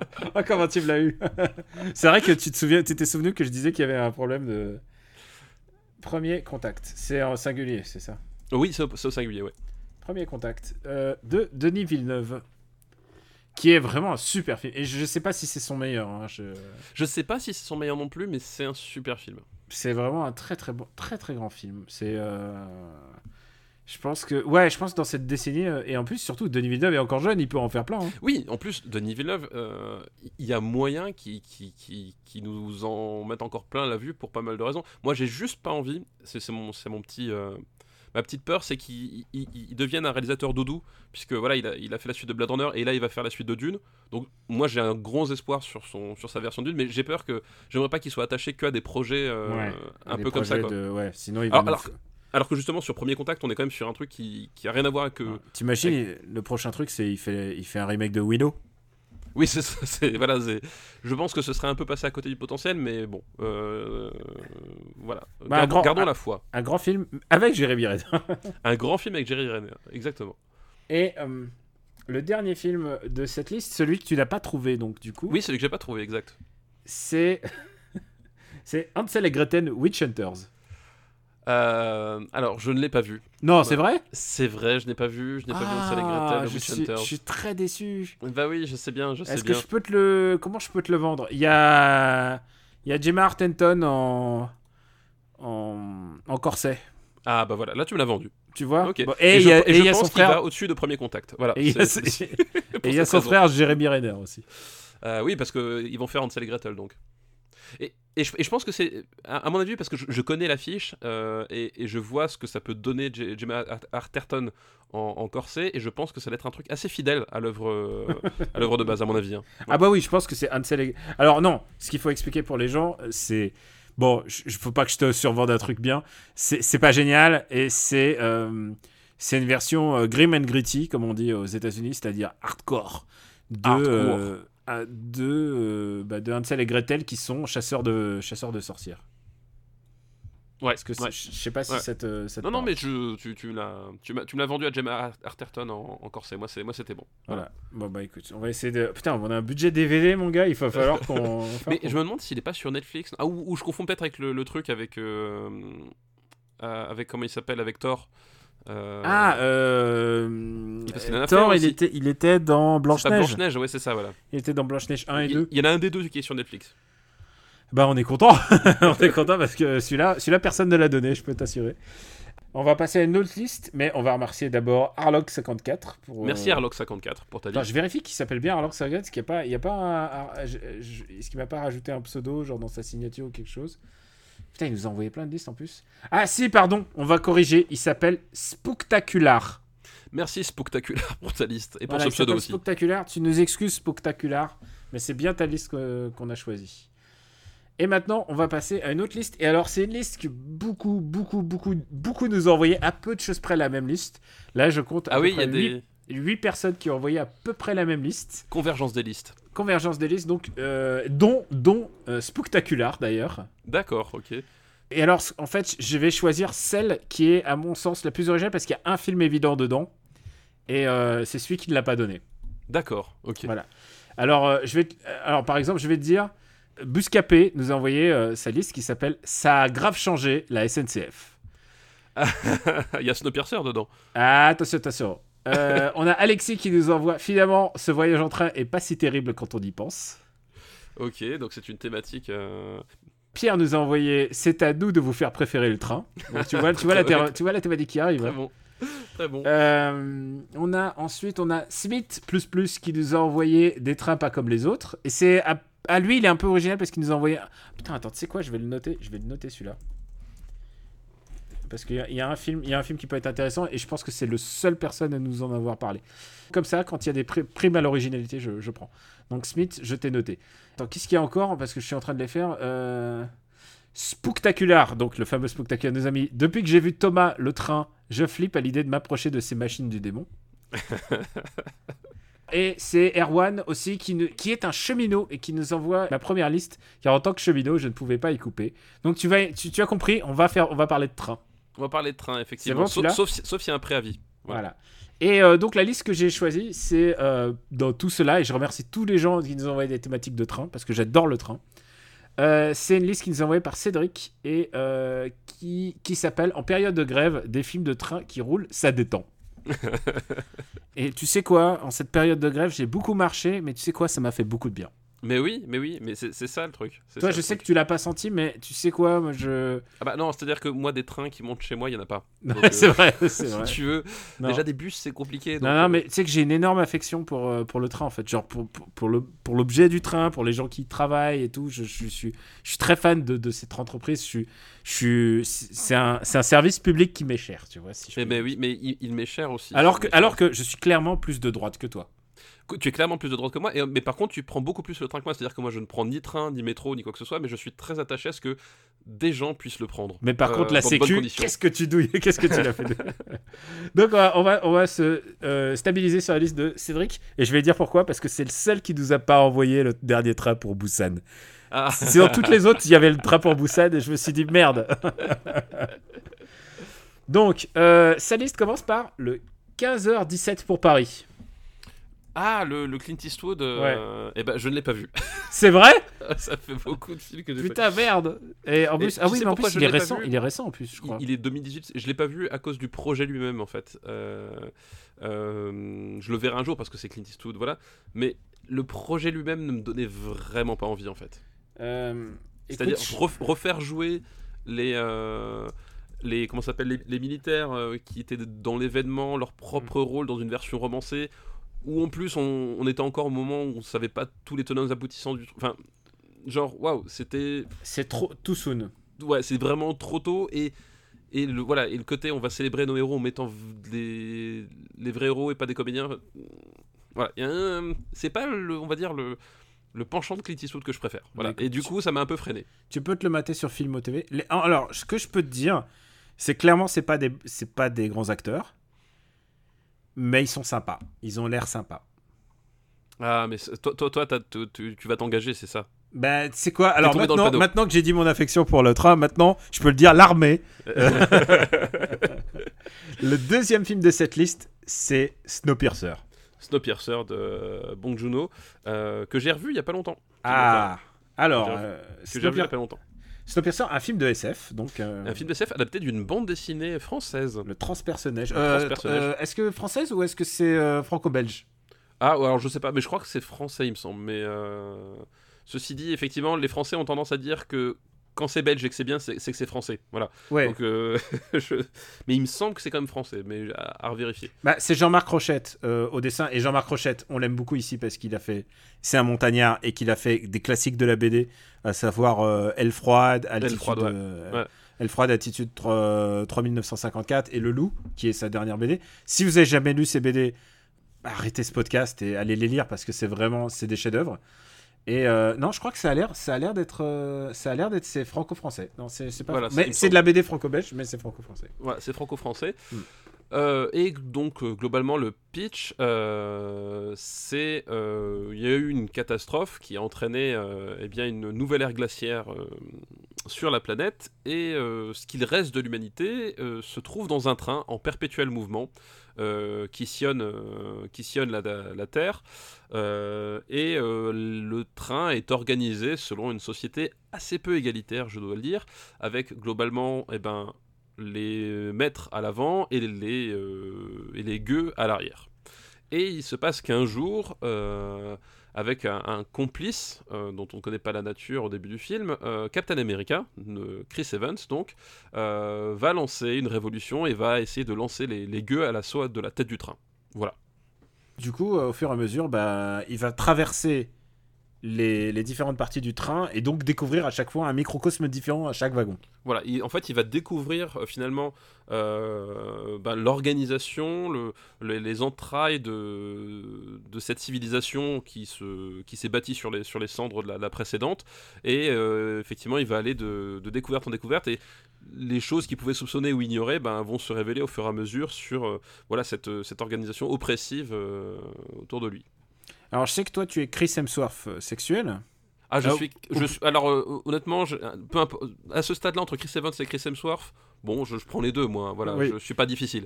Et, je- j'ai eu ta, ta femme euh, par SMS tout à l'heure, elle m'a dit elle aussi. Ah bah voilà, tu vois. Voilà. Et, et- et je peux te dire que Chris Evans avait. Alors, tu sais quoi euh, je je vais, je vais raconter un peu Madame. Madame, euh, évidemment, euh, Chris Hemsworth, tout ça, machin. Mais là, Chris Evans, n'a jamais été trop sa cam. Et là, Chris Evans, sale, dans la boue, avec Voilà. une barbe. Voilà. Voilà, et ça, elle veut, avec une barbe et des mitaines. Et, Voilà, et je, crois, je- que- je crois que c'est ça qui fait tout, quoi. Ça change complètement, euh, ça change complètement un homme. Et donc, euh, si tu acceptes le, cette espèce de d'idée que la Terre est glacée, que les passagers sont enfermés dans un train qui tourne en- perpétuellement, sinon euh, ils se glaceraient. Si tu acceptes cette idée de base qui est un peu farfelue, je trouve que ça fonctionne vraiment bien. Ça fonctionne vraiment bien. Moi, j'ai juste un problème euh, qui limite un peu le truc.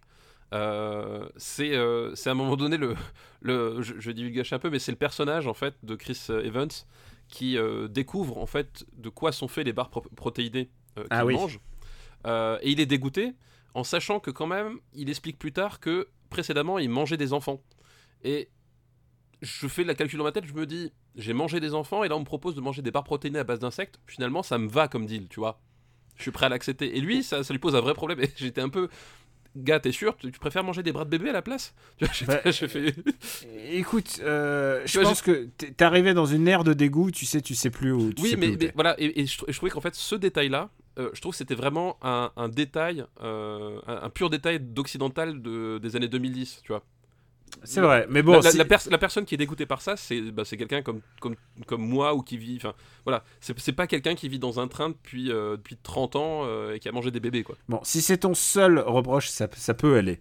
Voilà. Non, mais c'est voilà, le principal reproche que j'avais scénaristiquement. Ça, ça, ça m'avait un peu. Je fais, ouais, t'es- t'es sûr? Voilà. Moi, je, je pense qu'il y a vraiment un truc ultra intéressant euh, du fait de d'avoir une révolution qui se déroule avec un- une population qui se déplace d'un point à un autre, en fait. Bah, c'est c'est une révolution euh, Horizontale. horizontale, complètement. Et, et je crois qu'il y a, il y a euh, Feu, la chaîne YouTube Every Frame a Painting, qui avait euh, mis en exergue le, le fait que, en fait, c'est filmé de manière horizontale et tu le vois, et la manière de bouger où le, le film est ultra intelligent.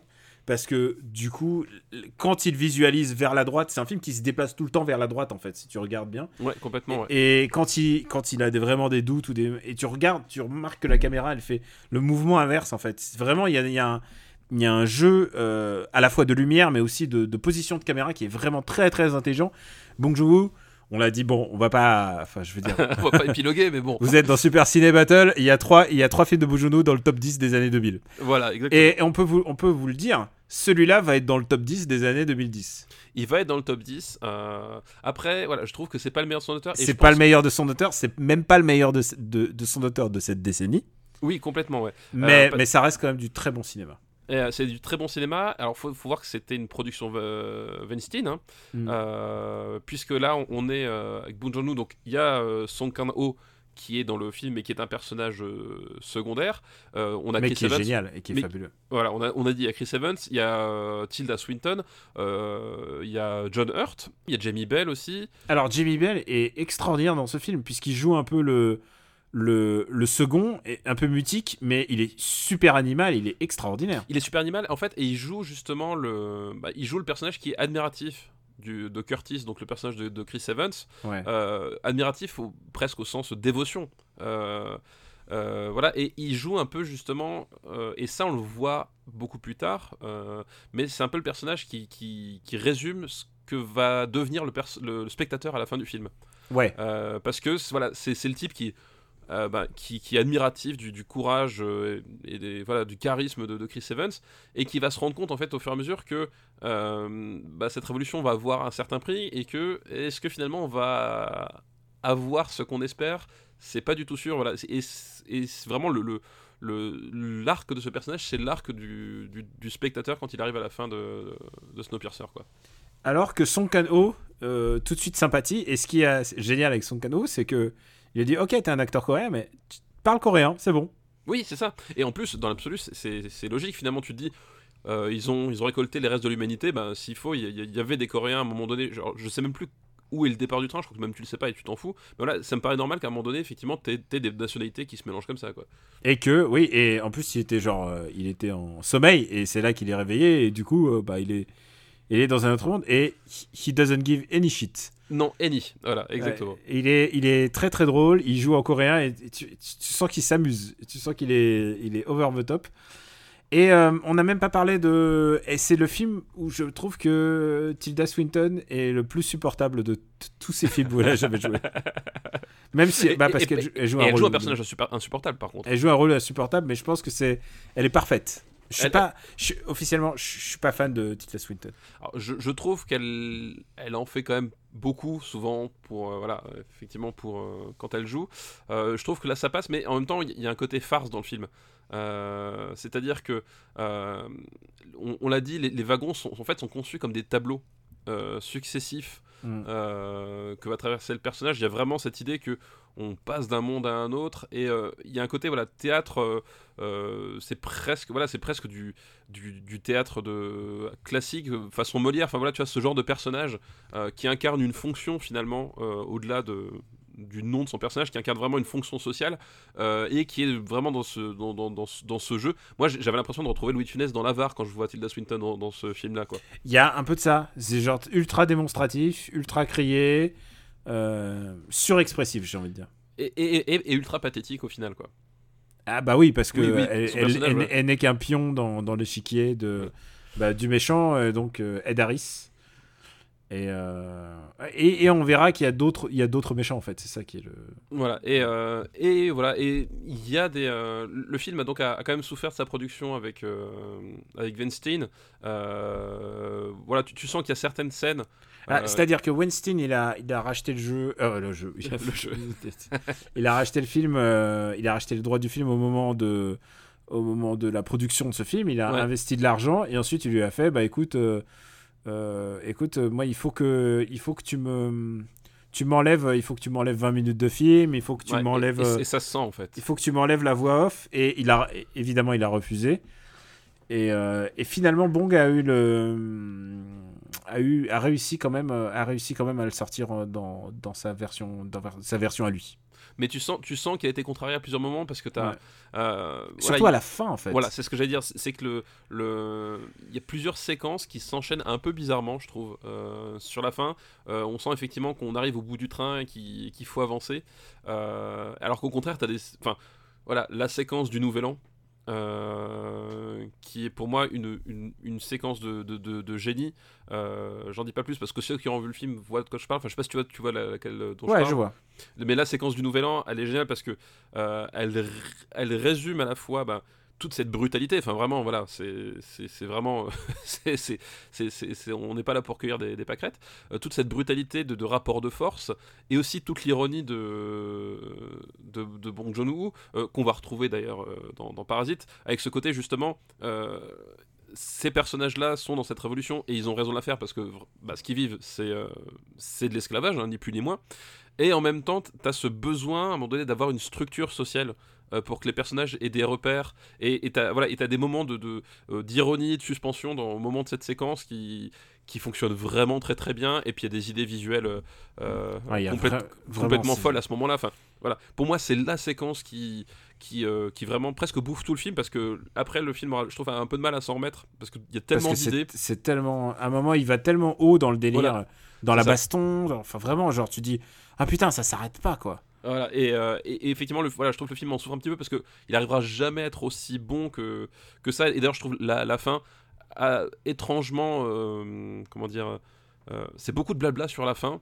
alors que je pense C'est de l'exposition en fait, Ouais. alors qu'il aurait pas fallu presque. Et il aurait pas fallu. Finalement, tu comprenais, tu comprenais le, le- le- les relations entre personnages et un réalisateur comme Bong c'était plus nécessaire.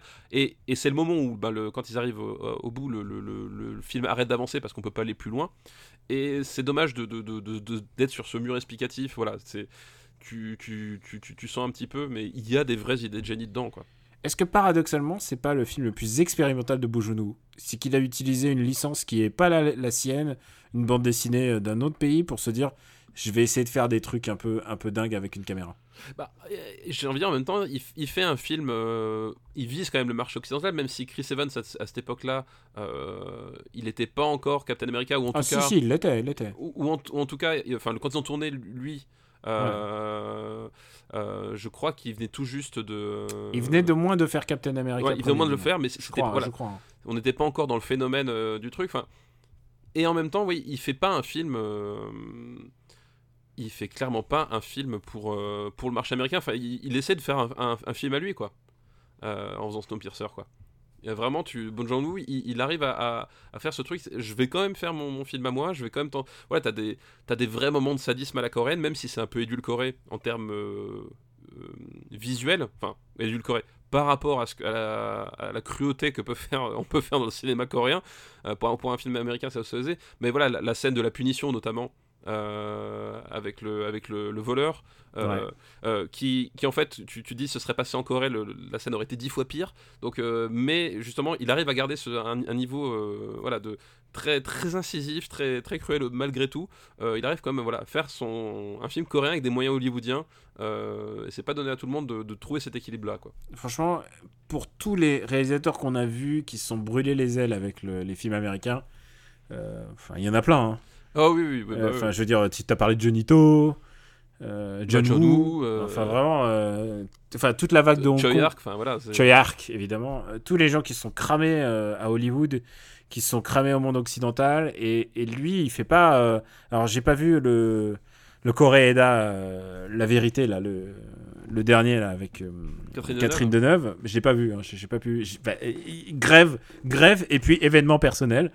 Donc euh, j'ai pas pu, j'ai pas pu aller le voir, mais j'aurais bien voulu. Mais voilà, il, il se contente pas juste de faire sa propre soupe en son Non, non, propre- oui. sa propre recette. Voilà. Il fait un truc très personnel, mais avec une bande. Il fait un truc quand même assez expérimental. Il, il prend un produit pour aller plus loin que ce qui, ce qui était Ouais, demandé, quoi. C'est ça, c'est ce que tu dis en fait. Il, il- il arrive et même si effectivement il a dû mettre un peu d'eau dans son vin parce qu'il a eu des problèmes aussi sur le tournage, il ne fait pas de la soupe en fait. Euh, à la fin, il fait quand même un, un vrai film avec des vraies idées, euh, avec un message assez, assez fort qui aurait mérité d'être un peu mieux traité sur, sur la fin, voilà. Mais il y a des vrais morceaux de péloche dedans quoi. Ah ouais, mais et on va retrouver ça aussi dans- ensuite dans Okja et dans, et dans tous ces autres films. Euh, en même temps, on va dire qu'on est des early là-dessus, hein, quand même, sur Bougenou. Oui, alors pour le coup, voilà, nous, euh, si, si- vous pourrez prendre Super Ciné Battle quand on a quand on abordait euh, Memories of Murder, euh, voilà, on n'était pas encore dans la, la, la vague de folie euh, La parasite. vague, quoi. la vague pré-Oscar, post-Oscar, tout ce que tu veux. On n'a pas pris le train en route. Oh, oh.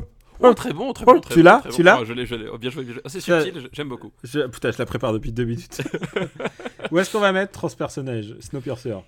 Euh... Où est-ce qu'on va mettre euh, Snowpiercer? Pour moi, Dis-moi. moi je le mettrais entre Green Room et vice versa. Ah, je le mets au-dessus de Green Room, je quand même. Mais en dessous de Meru alors. Oh. Ah, tu sais, il y a de la neige aussi dans mes roues. oui, et la neige. Mais euh, non, je trouve que Meru est une expérience de, de cinéma plus, plus aboutie D'accord. encore que Snowpiercer. Ah bah, Qu'est-ce que ça va donner quand on va faire Free Solo Ah, ah. Ah, Snowpiercer. Snowpiercer est donc euh, cinquième.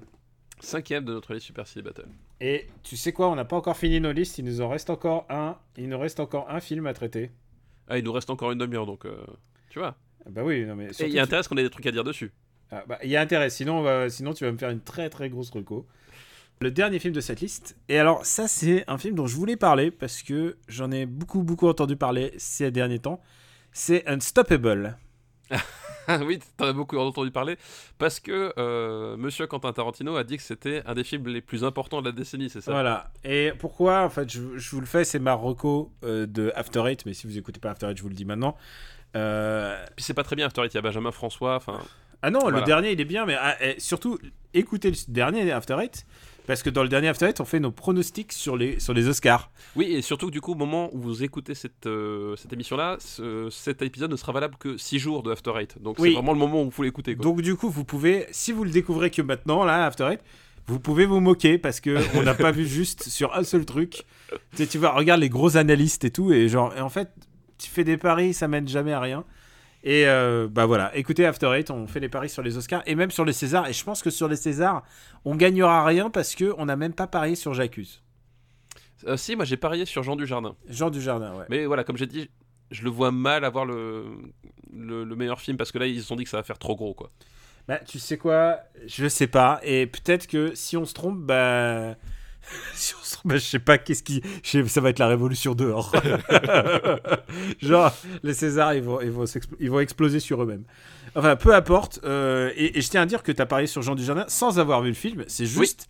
On, on rappelle que quand on a fait les paris, c'est juste des paris tactiques. C'est juste voilà, de la exactement. politique. Exactement. C'est quel, euh, quel prisme va avoir le, Voilà. le, le jury.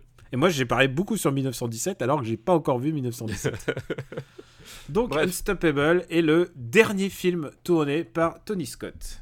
Oui, oui, oui, Tony Scott euh, euh, qui, bah, qui est mort, euh, quoi, deux ans après? C'est c'est 2012, je crois, quelque chose comme ça, non? Je crois. Et il y a un truc à savoir sur. Il y a quand même pourquoi Tarantino. le- Alors, j'ai même pas expliqué pourquoi Tarantino. C'est qu'il a été l'invité euh, d'un podcast qui s'appelle Rewatchables, donc avec Bill Simmons, euh, sur le, le réseau The Ringer. Et ce qui est intéressant, c'est que bah, il a choisi trois films qui lui sont chers, trois films importants de la décennie selon lui. Donc, il a choisi Unstoppable, qui s'appelle en français. euh, Unstoppable, non je crois. Unstoppable. A Très bon, film, très bon film. Très bon Ils auraient, pu le choisir, ils auraient pu le traduire euh, par Very Bad Stop. Very Bad Stuff, exactement.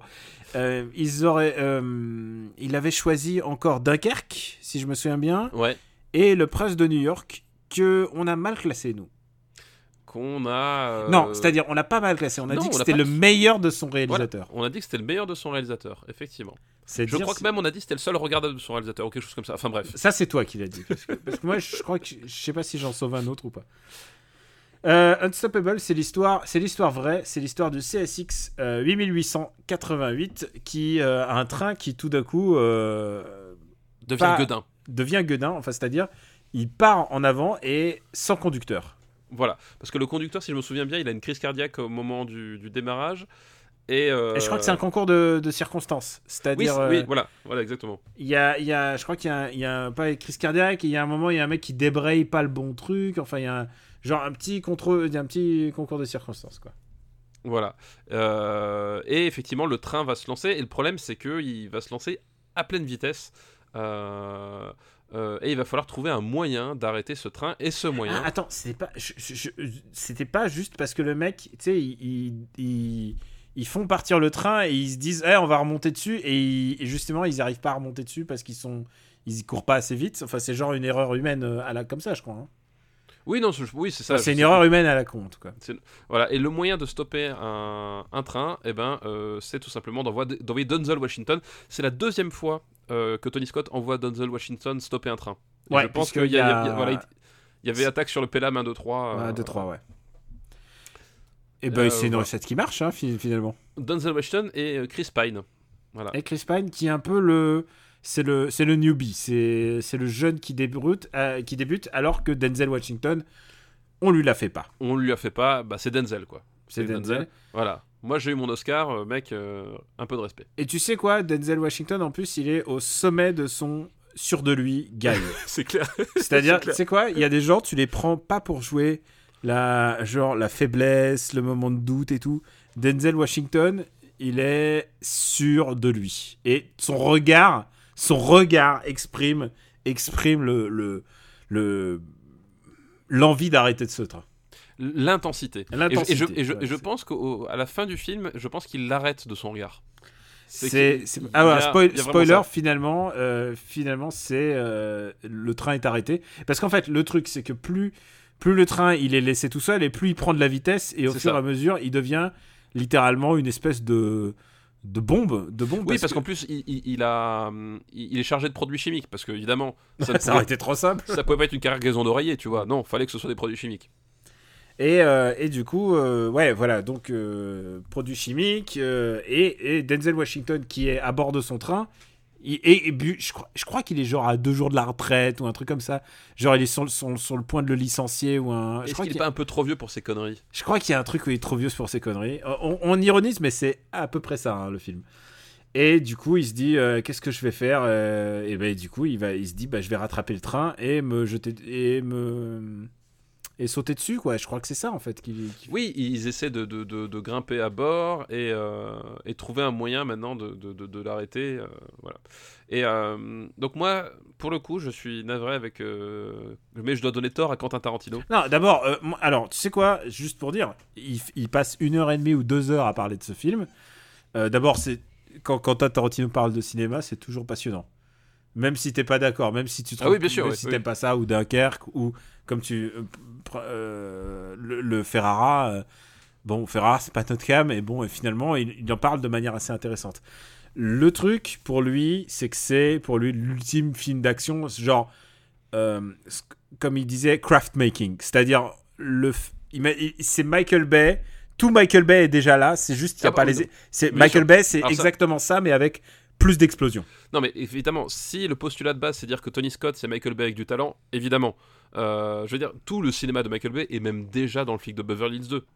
Le flic de Beverly Hills 2, c'est la matrice de tout ce que fera Michael Bay par la suite. C'est c'est bad, Bad Boys, c'est Bad Boys c'est- 2. c'est Bad Boys, c'est euh, Ah. c'est The Rock. Attention, Euh, il faut est update, update Bad Boys 2.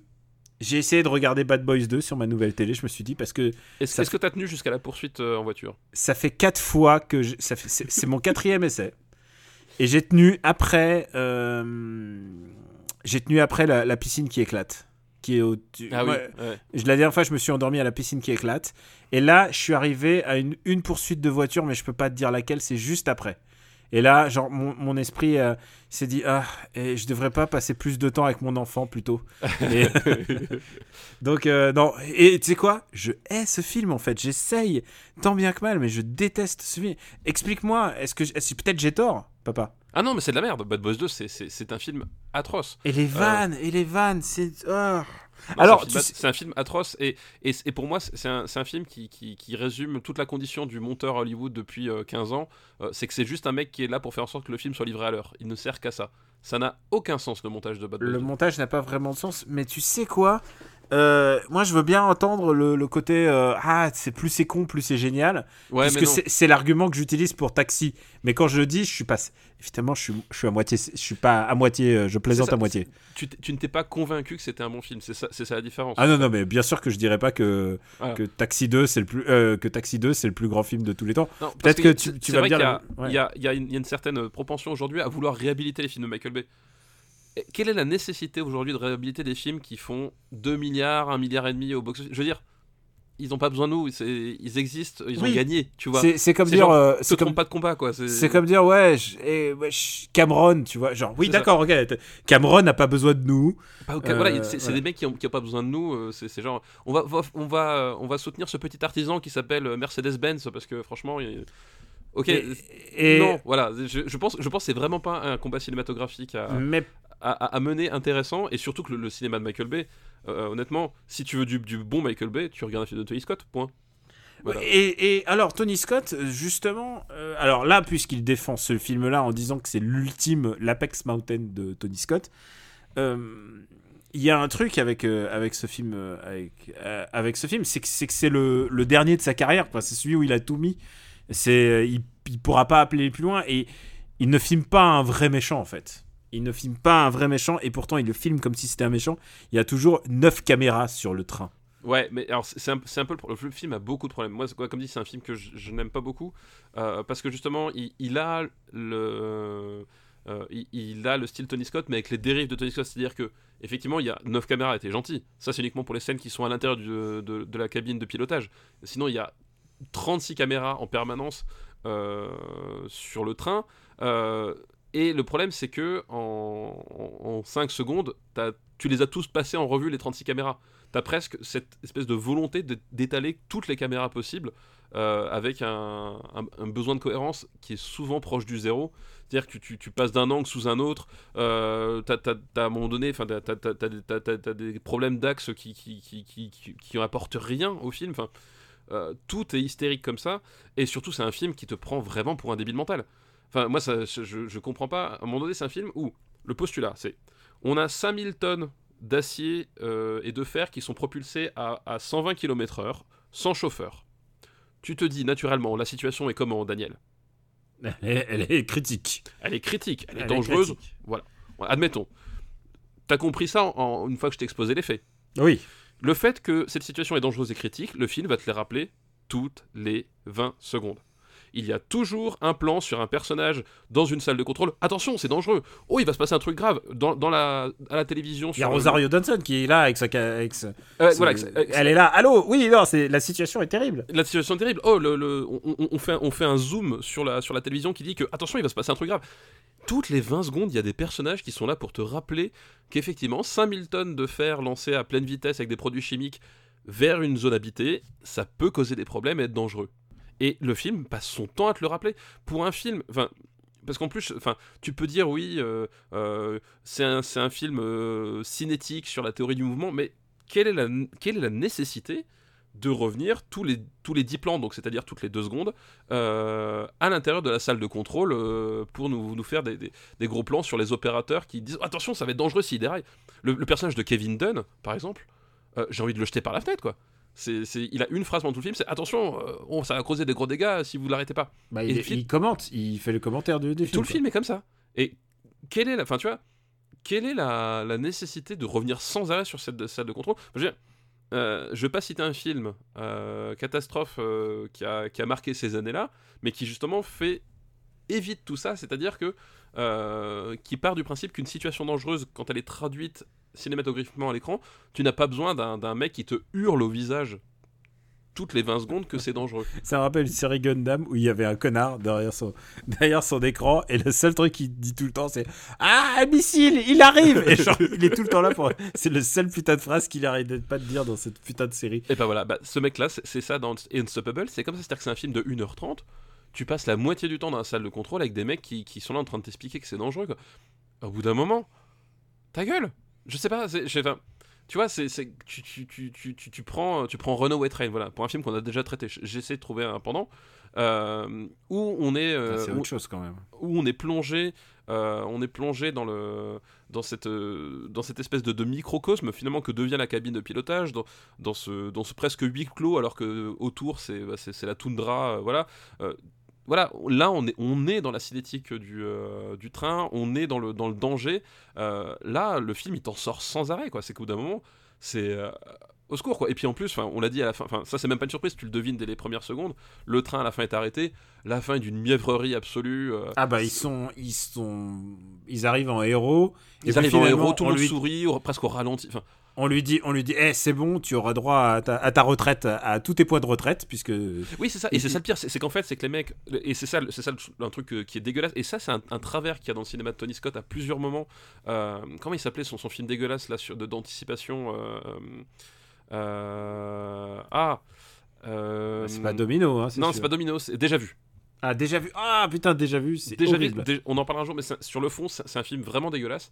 Euh, et Unstoppable est pareil, c'est-à-dire que c'est des types, ils ont accompli un exploit, ils ont risqué leur vie pour ça. Et on leur dit Ah, bah, puisque vous êtes des héros, puisque vous avez accompli un exploit, ok, vous avez le droit de garder votre travail. C'est-à-dire que le truc, c'est que faire bien son travail, ça suffit pas. Il faut être un être exceptionnel pour avoir le droit d'exister. Enfin, genre, waouh C'est juste juste qu'est-ce que t'as besoin de rajouter cependant-là? Genre ok t'as bien mérité ta retraite parce que t'as fait un truc que personne ne pouvait faire quoi.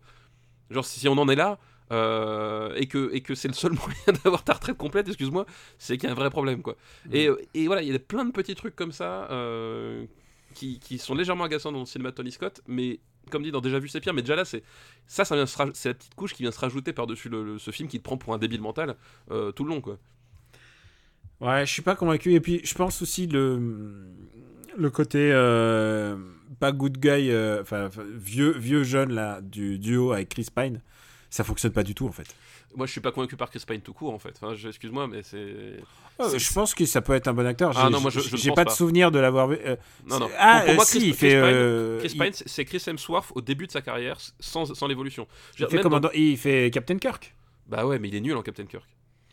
Ah, je le Ah. trouve, je le trouve nul. Même dans, dans euh, comment il s'appelle, euh, Hell on or High Water, il est, euh, il est à peine potable. Enfin, je, trouve que c'est un acteur qui, qui, n'a rien, vraiment. Et, et là encore plus. Enfin, il, il est- coincé entre, entre ce, entre ce, ce, train de, de, de, de Saint-Milton et Denzel Washington.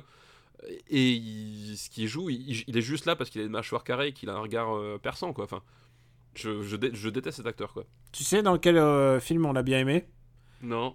Dans Spider-Man Into the Spider-Verse. C'est Oui. lui, qui- c'est lui qui fait la voix du premier Peter Parker. C'est vrai. Voilà. Et, et il est pas mal. Si, il y a peut-être un film où il s'en sort pas. C'était euh, Outlooking, Outlook, c'était quoi déjà? Un film Netflix qui était sorti en 2018. euh. Ah mais oui, c'était le c'était le hum, le Pendra- euh, Pendragon enfin c'était le, le, le roi le roi le Ouais. roi Édouard. C'est ça. Ouais, c'est parce que Il est pas trop mal. Il est pas extraordinaire, mais il s'en tire pas trop mal. Enfin, euh, voilà. c'est pas le roi le roi Édouard, j'imagine c'est le méchant mais c'était euh, c'était Aaron euh, c'était Aaron Taylor Johnson l'autre mec. Oui, c'est ça, voilà. Ouais.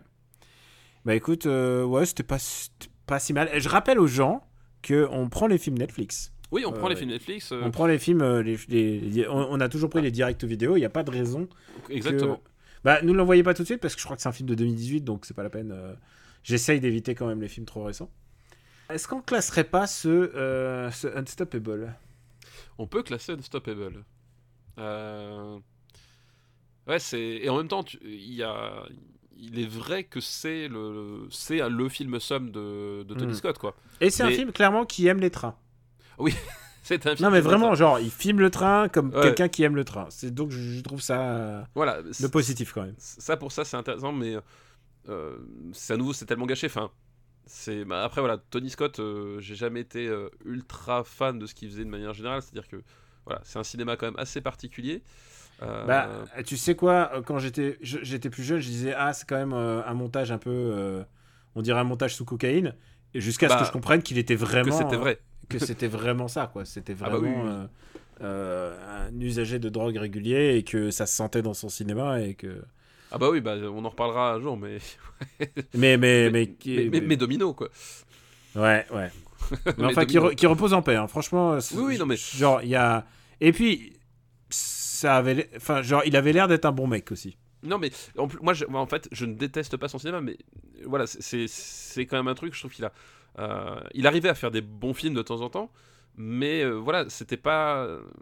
Je trouve que c'était pas quelqu'un qui avait le potentiel pour devenir un, un artiste marquant Ouais. du 7 art, quoi. Tu vois ce que je veux dire. Nous lancez pas sur euh, Super, Super Scott Battle euh, parce que Ouais. Euh, il y a quelques films que je... bah quand même il y a True Romance quoi. Et c'est aussi je pense que c'est pour ça que Tarantino Ouais, il le reconnaît mais Bah oui. que pour ça qu'ils sont qui sont enfin qu'il aime son cinéma, c'est que True Romance c'est le meilleur film de Tarantino sans Tarantino. Voilà, c'est le meilleur film de Tarantino, et, et- et c'est surtout, je pense, à l'époque, True Romance, c'est le seul film écrit par Tarantino, non réalisé par lui, qui ressemble à ce que Tarantino avait en tête, en fait. Ouais. Euh, puisqu'il y avait eu le problème sur Tournée où il s'était pas du tout entendu avec, euh, avec Oliver Stone, euh, puisqu'il s'est brouillé avec le réalisateur de Killing Zoe, etc. True Romance, c'est effectivement le seul film scénarisé par Tarantino, non réalisé par lui, qui ressemble finalement à ce que Tarantino aurait voulu faire, quoi. Et avec qui il s'entendait bien après. Et du coup, effectivement, je pense qu'il a, ils ont gardé une amitié très forte et là-dessus. Et voilà, et je comprends qu'il puisse être fasciné par ce cinéma. Et à rigueur, oui, si tu veux être fasciné par un cinéma épileptique, euh, sursaturé et euh, un peu débilisant, vaut mieux être fasciné par ce cinéma-là que par celui de Michael Bay, qui est une pâle copie de ce que faisait Tony Scott. ouais. Est-ce que tu me dirais euh, comme ça euh, ton ton Tony Scott préféré? Moi, je pense que c'est le dernier Samaritain. The Last, Mais Boy, The Last Boy Scout? Ouais, parce que pa- parce que Shane Black. Parce que Shane Black. Voilà. Un- C'est- un film débile et génial à la fois. Voilà, c'est un film débile et outrancier, bah ça, euh, voilà. Mais il y a le script de Shane Black euh, qui fait quand même que c'est quand même autre chose, quoi. Ouais. il, y a, il y a un des meilleurs coups de poing de l'histoire du cinéma dans ce film. Il y a un des meilleurs coups de poing de l'histoire du, du, du- du cinéma, exactement. Alors, euh, où est-ce qu'on va mettre euh, pour l'instant Unstoppable. Unstoppable. On descend. Bah après on descend, on descend, euh, on peut pas aller. euh, Bah écoute, euh, bizarrement, je, je n'aime pas du tout Unstoppable, hmm. mais pour moi, ça peut pas aller. euh, ça peut pas aller en dessous de Spy. Hmm, Tu le mettrais entre Green Hornet et Spy? Ouais. D'accord. Bah écoute, c'est voilà, Unstoppable est maintenant 16e film des années 2010. Et on a atteint en tout euh, 24 films là, du coup. 24 films, on a, on a, on a, on a bossé là. Hein, c'est du- Attends, attends, ça- ça turbine là. Et c'est, euh, ça sera le seul film de Tony Scott dans les années 2010, du coup. Bah ouais, c'est son dernier, c'est son seul dans, les- dans ces Ouais. années-là. Qu'il repose en paix. Euh, je crois. Ah, c'est con. On aurait eu du temps. Je t'aurais dit, viens, allez, on fait quand même euh, le dernier train pour Busan. Mais c'est pas grave. Faudra me renvoyer des listes. Ah, voilà, avec des trains ou des zombies. On remercie Cédric et on remercie aussi tous les gens qui. Merci Alors- Cédric et tous les autres. Ah, tu sais quoi Attends, non. Euh, stop. Euh, J'avais dit que je... on va en profiter juste. Moi, je j'ai l'impression de pas l'avoir vu, mais je veux le rajouter en- dans mes devoirs de vacances. C'était dans la liste de Smith plus plus qui s'appelle. euh, alors, il a Unstoppable, il a le dernier train pour Busan, et il a la fille du train. La fille du train. Bah je l'ai pas vu non plus. Tu l'as pas vu. Non. Euh, Bah écoute, on va on va se le mettre la fille du train. Ah, attends, c'est le. C'est anglais. Non, c'est américain. C'est un thriller. C'est un C'est thriller. le, c'est le remake euh, du film de. Est-ce que c'est le remake du film avec Yvan Attal? Non, c'est pas celui-là. Non, Non, non, c'est pas ça. Non, non, ok, non, non, je confonds. c'est un c'est un thriller. Parce qu'il y a une histoire de train aussi. C'est un Non, thriller. c'est qui- l'inconnu de je sais pas quoi de. La fille du train, c'est avec c'est avec Emily Blunt, Rebecca Ferguson. Ça va, tu je te Ah, tu me vends du rêve. Justin Theroux, euh, Luke Evans. Non, ça a l'air ça moi je- ça m'intéresse. Écoute, écoute, j'ai envie, d'essayer. OK, bah écoute, on se le met dans les devoirs. On remercie Smith euh, la fille du train. On se le met dans le dans nos devoirs de. C'est un film de 2016. Hop là. Et je pense qu'on va on va se payer le DVD du coup. Et donc je remercie tous les gens qui nous ont envoyé. Donc il y a eu Smith, il y a eu, euh, il y a eu Cédric, euh, il y a eu qui d'autre? Il y a eu, il y a eu Pierre, il y a eu Alexis, il y a eu Buscapé, et il y a eu Erwan qui est donc un cheminot et on le remercie de nous Merci écouter. J'espère qu'il nous écoute. euh, Bah, j'espère, ouais, au, travail alors, ou sur les pauses. Il précise qu'il nous a pris en route vers l'épisode 70. D'accord, ok. Comme quoi, tu vois, ça peut parfois être ton premier épisode. euh, Oui, c'est ça, c'est que tu, Ouais. tu peux tomber. euh, On parlait de quoi dans l'épisode 70 Euh, C'était un épisode dans les années 70. Et le titre de sa liste, c'était Choo-Choo Motherfuckers. Excellent. On parlait d'Halloween, voilà. Il, il est tombé sur l'épisode où on parlait d'Halloween. Ah ouais, bien vu. Ah, bien vu alors.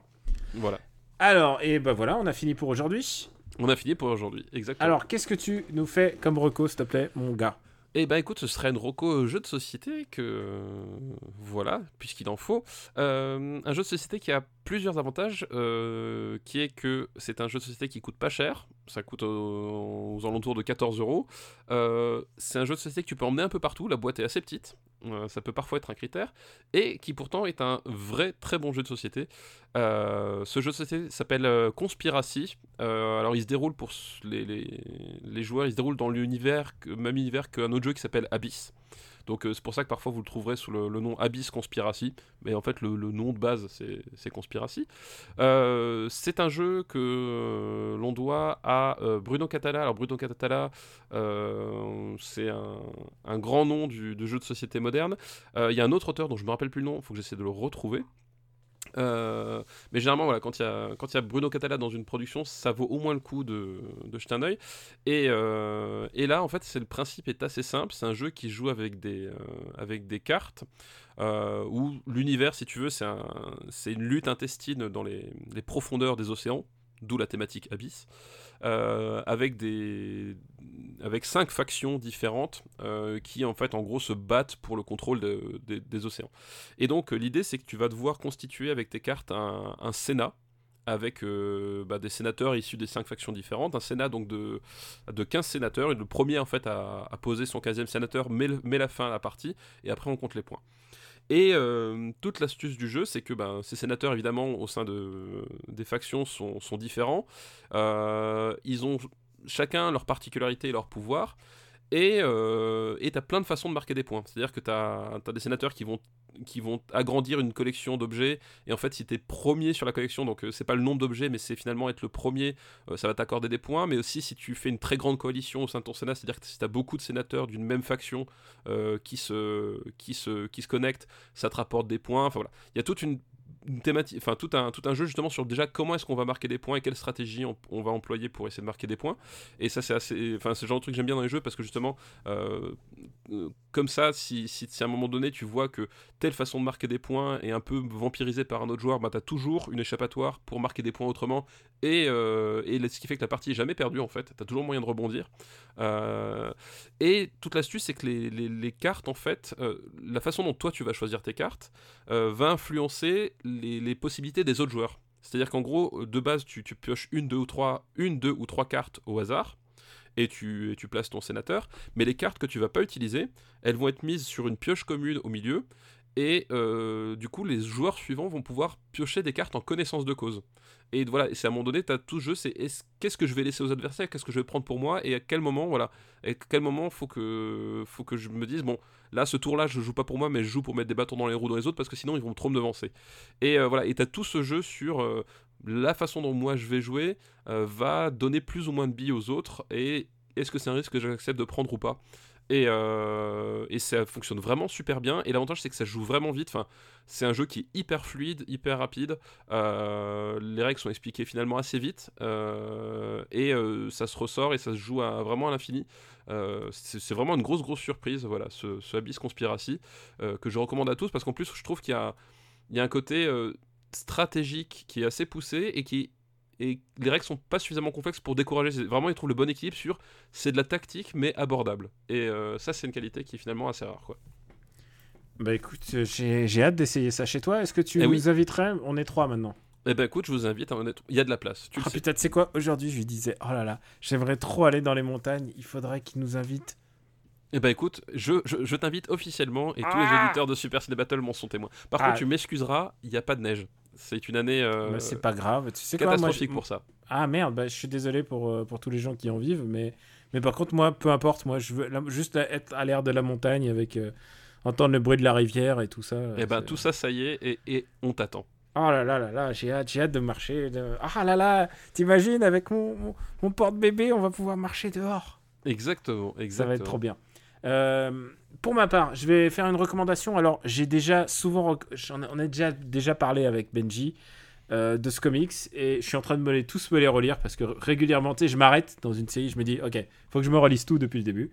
Et c'est Immortal Hulk. Immortal Hulk, c'est écrit par Ali Wing et hum, dessiné par Joe Bennett. Et Joe Bennett, c'est vraiment pas Sauce. Et pourtant, euh, il arrive à trouver un, il a trouvé un, vraiment un, parfum très particulier à son dessin il donne une atmosphère vraiment glauque et parce que pourquoi? Parce que Immortal Hulk c'est une descente dans le glauque absolu de Hulk. Et pour te citer un exemple de ce qui s'est passé cette année, euh, il y a un des méchants de, il y a un des méchants dans Hulk qui, qui balance de, de l'acide, de l'acide sur Hulk, sur son visage, sur ses mains et tout. Et il lui balance sur son visage et, et tu te dis putain mais quelle horreur. Déjà visuellement c'est horrible, c'est horrible. Et là tu sais ce qu'il fait Hulk? Pour avoir pas de problème d'acide acide sur son visage, bah, il s'arrache le visage. Et, Tranquille. Et c'est c'est super glauque, c'est super dégueulasse.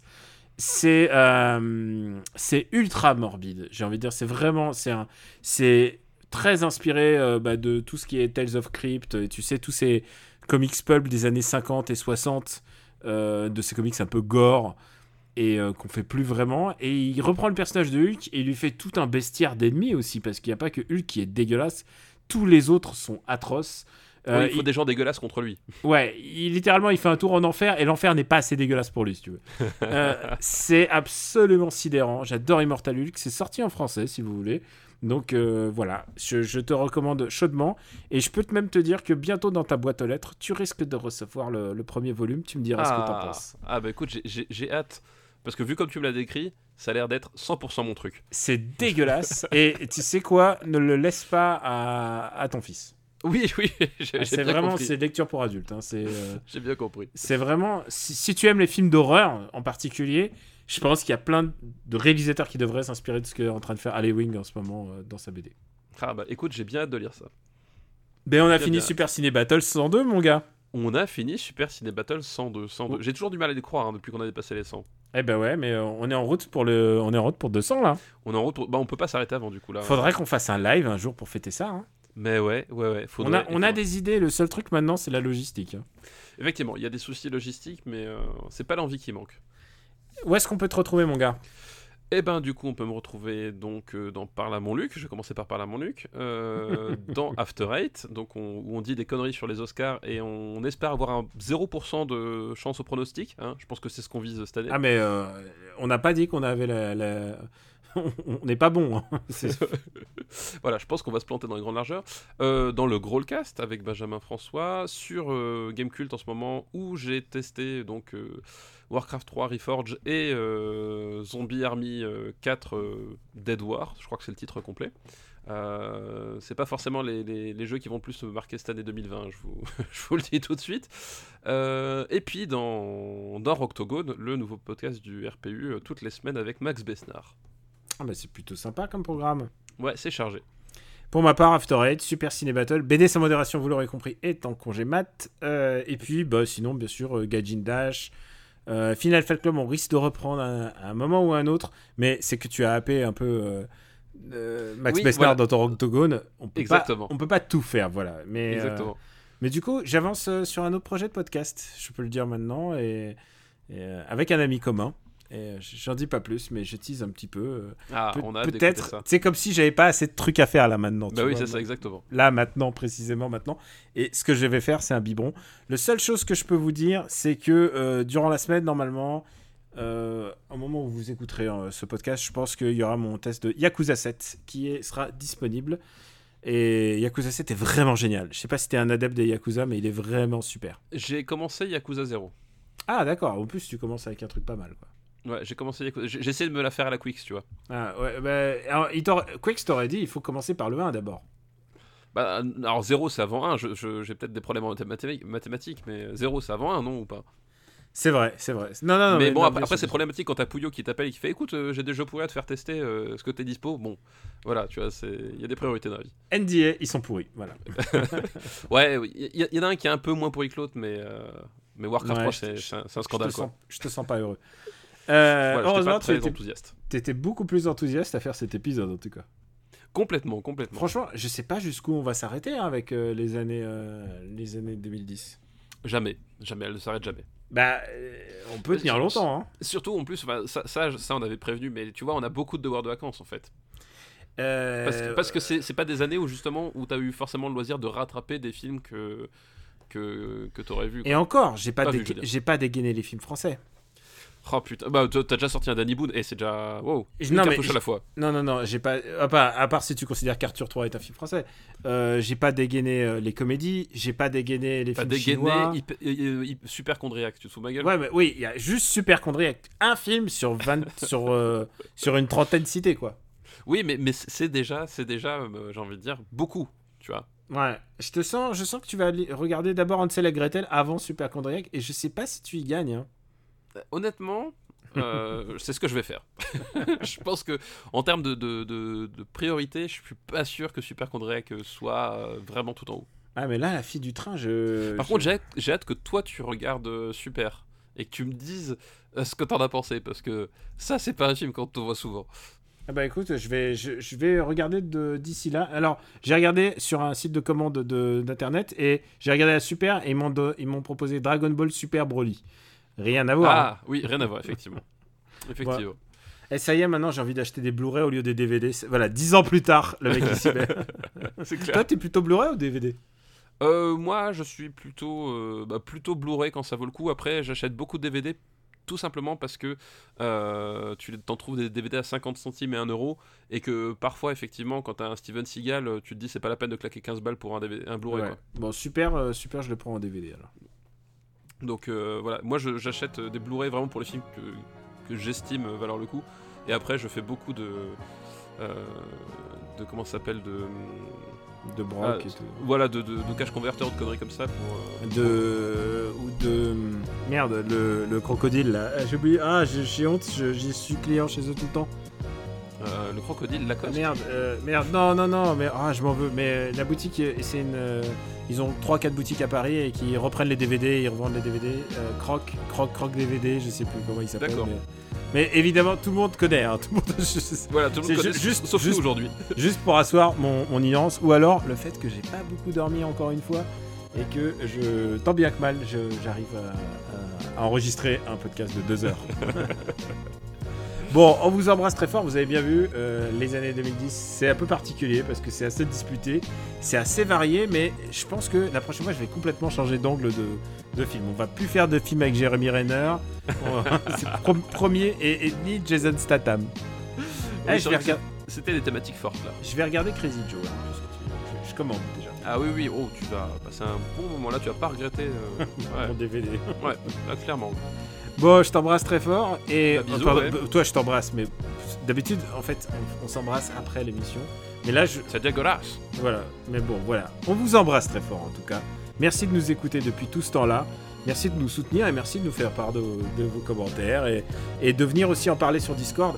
Et tu sais quoi? Je m'étais dit, je m'étais juré que j'allais parler du Patreon à l'entrée entrée d'épisode. Et voilà, Et- et à raté. deux heures d'enregistrement, je me dis Patreon, patreon.com slash RPU pour nous aider, pour nous permettre de, de commander des biens culturels quand on en a besoin. Comme par exemple euh, Crazy Joe, là, maintenant. Voilà, Euh, le- l'indispensable DVD de Crazy Joe. On vous embrasse très fort. Ça sert pas qu'à ça, hein. on vous assure que ça sert aussi à d'autres d'autres trucs plus logistiques. On vous embrasse très fort et on vous dit à très très très bientôt. Ciao Ciao à tous, bisous bisous.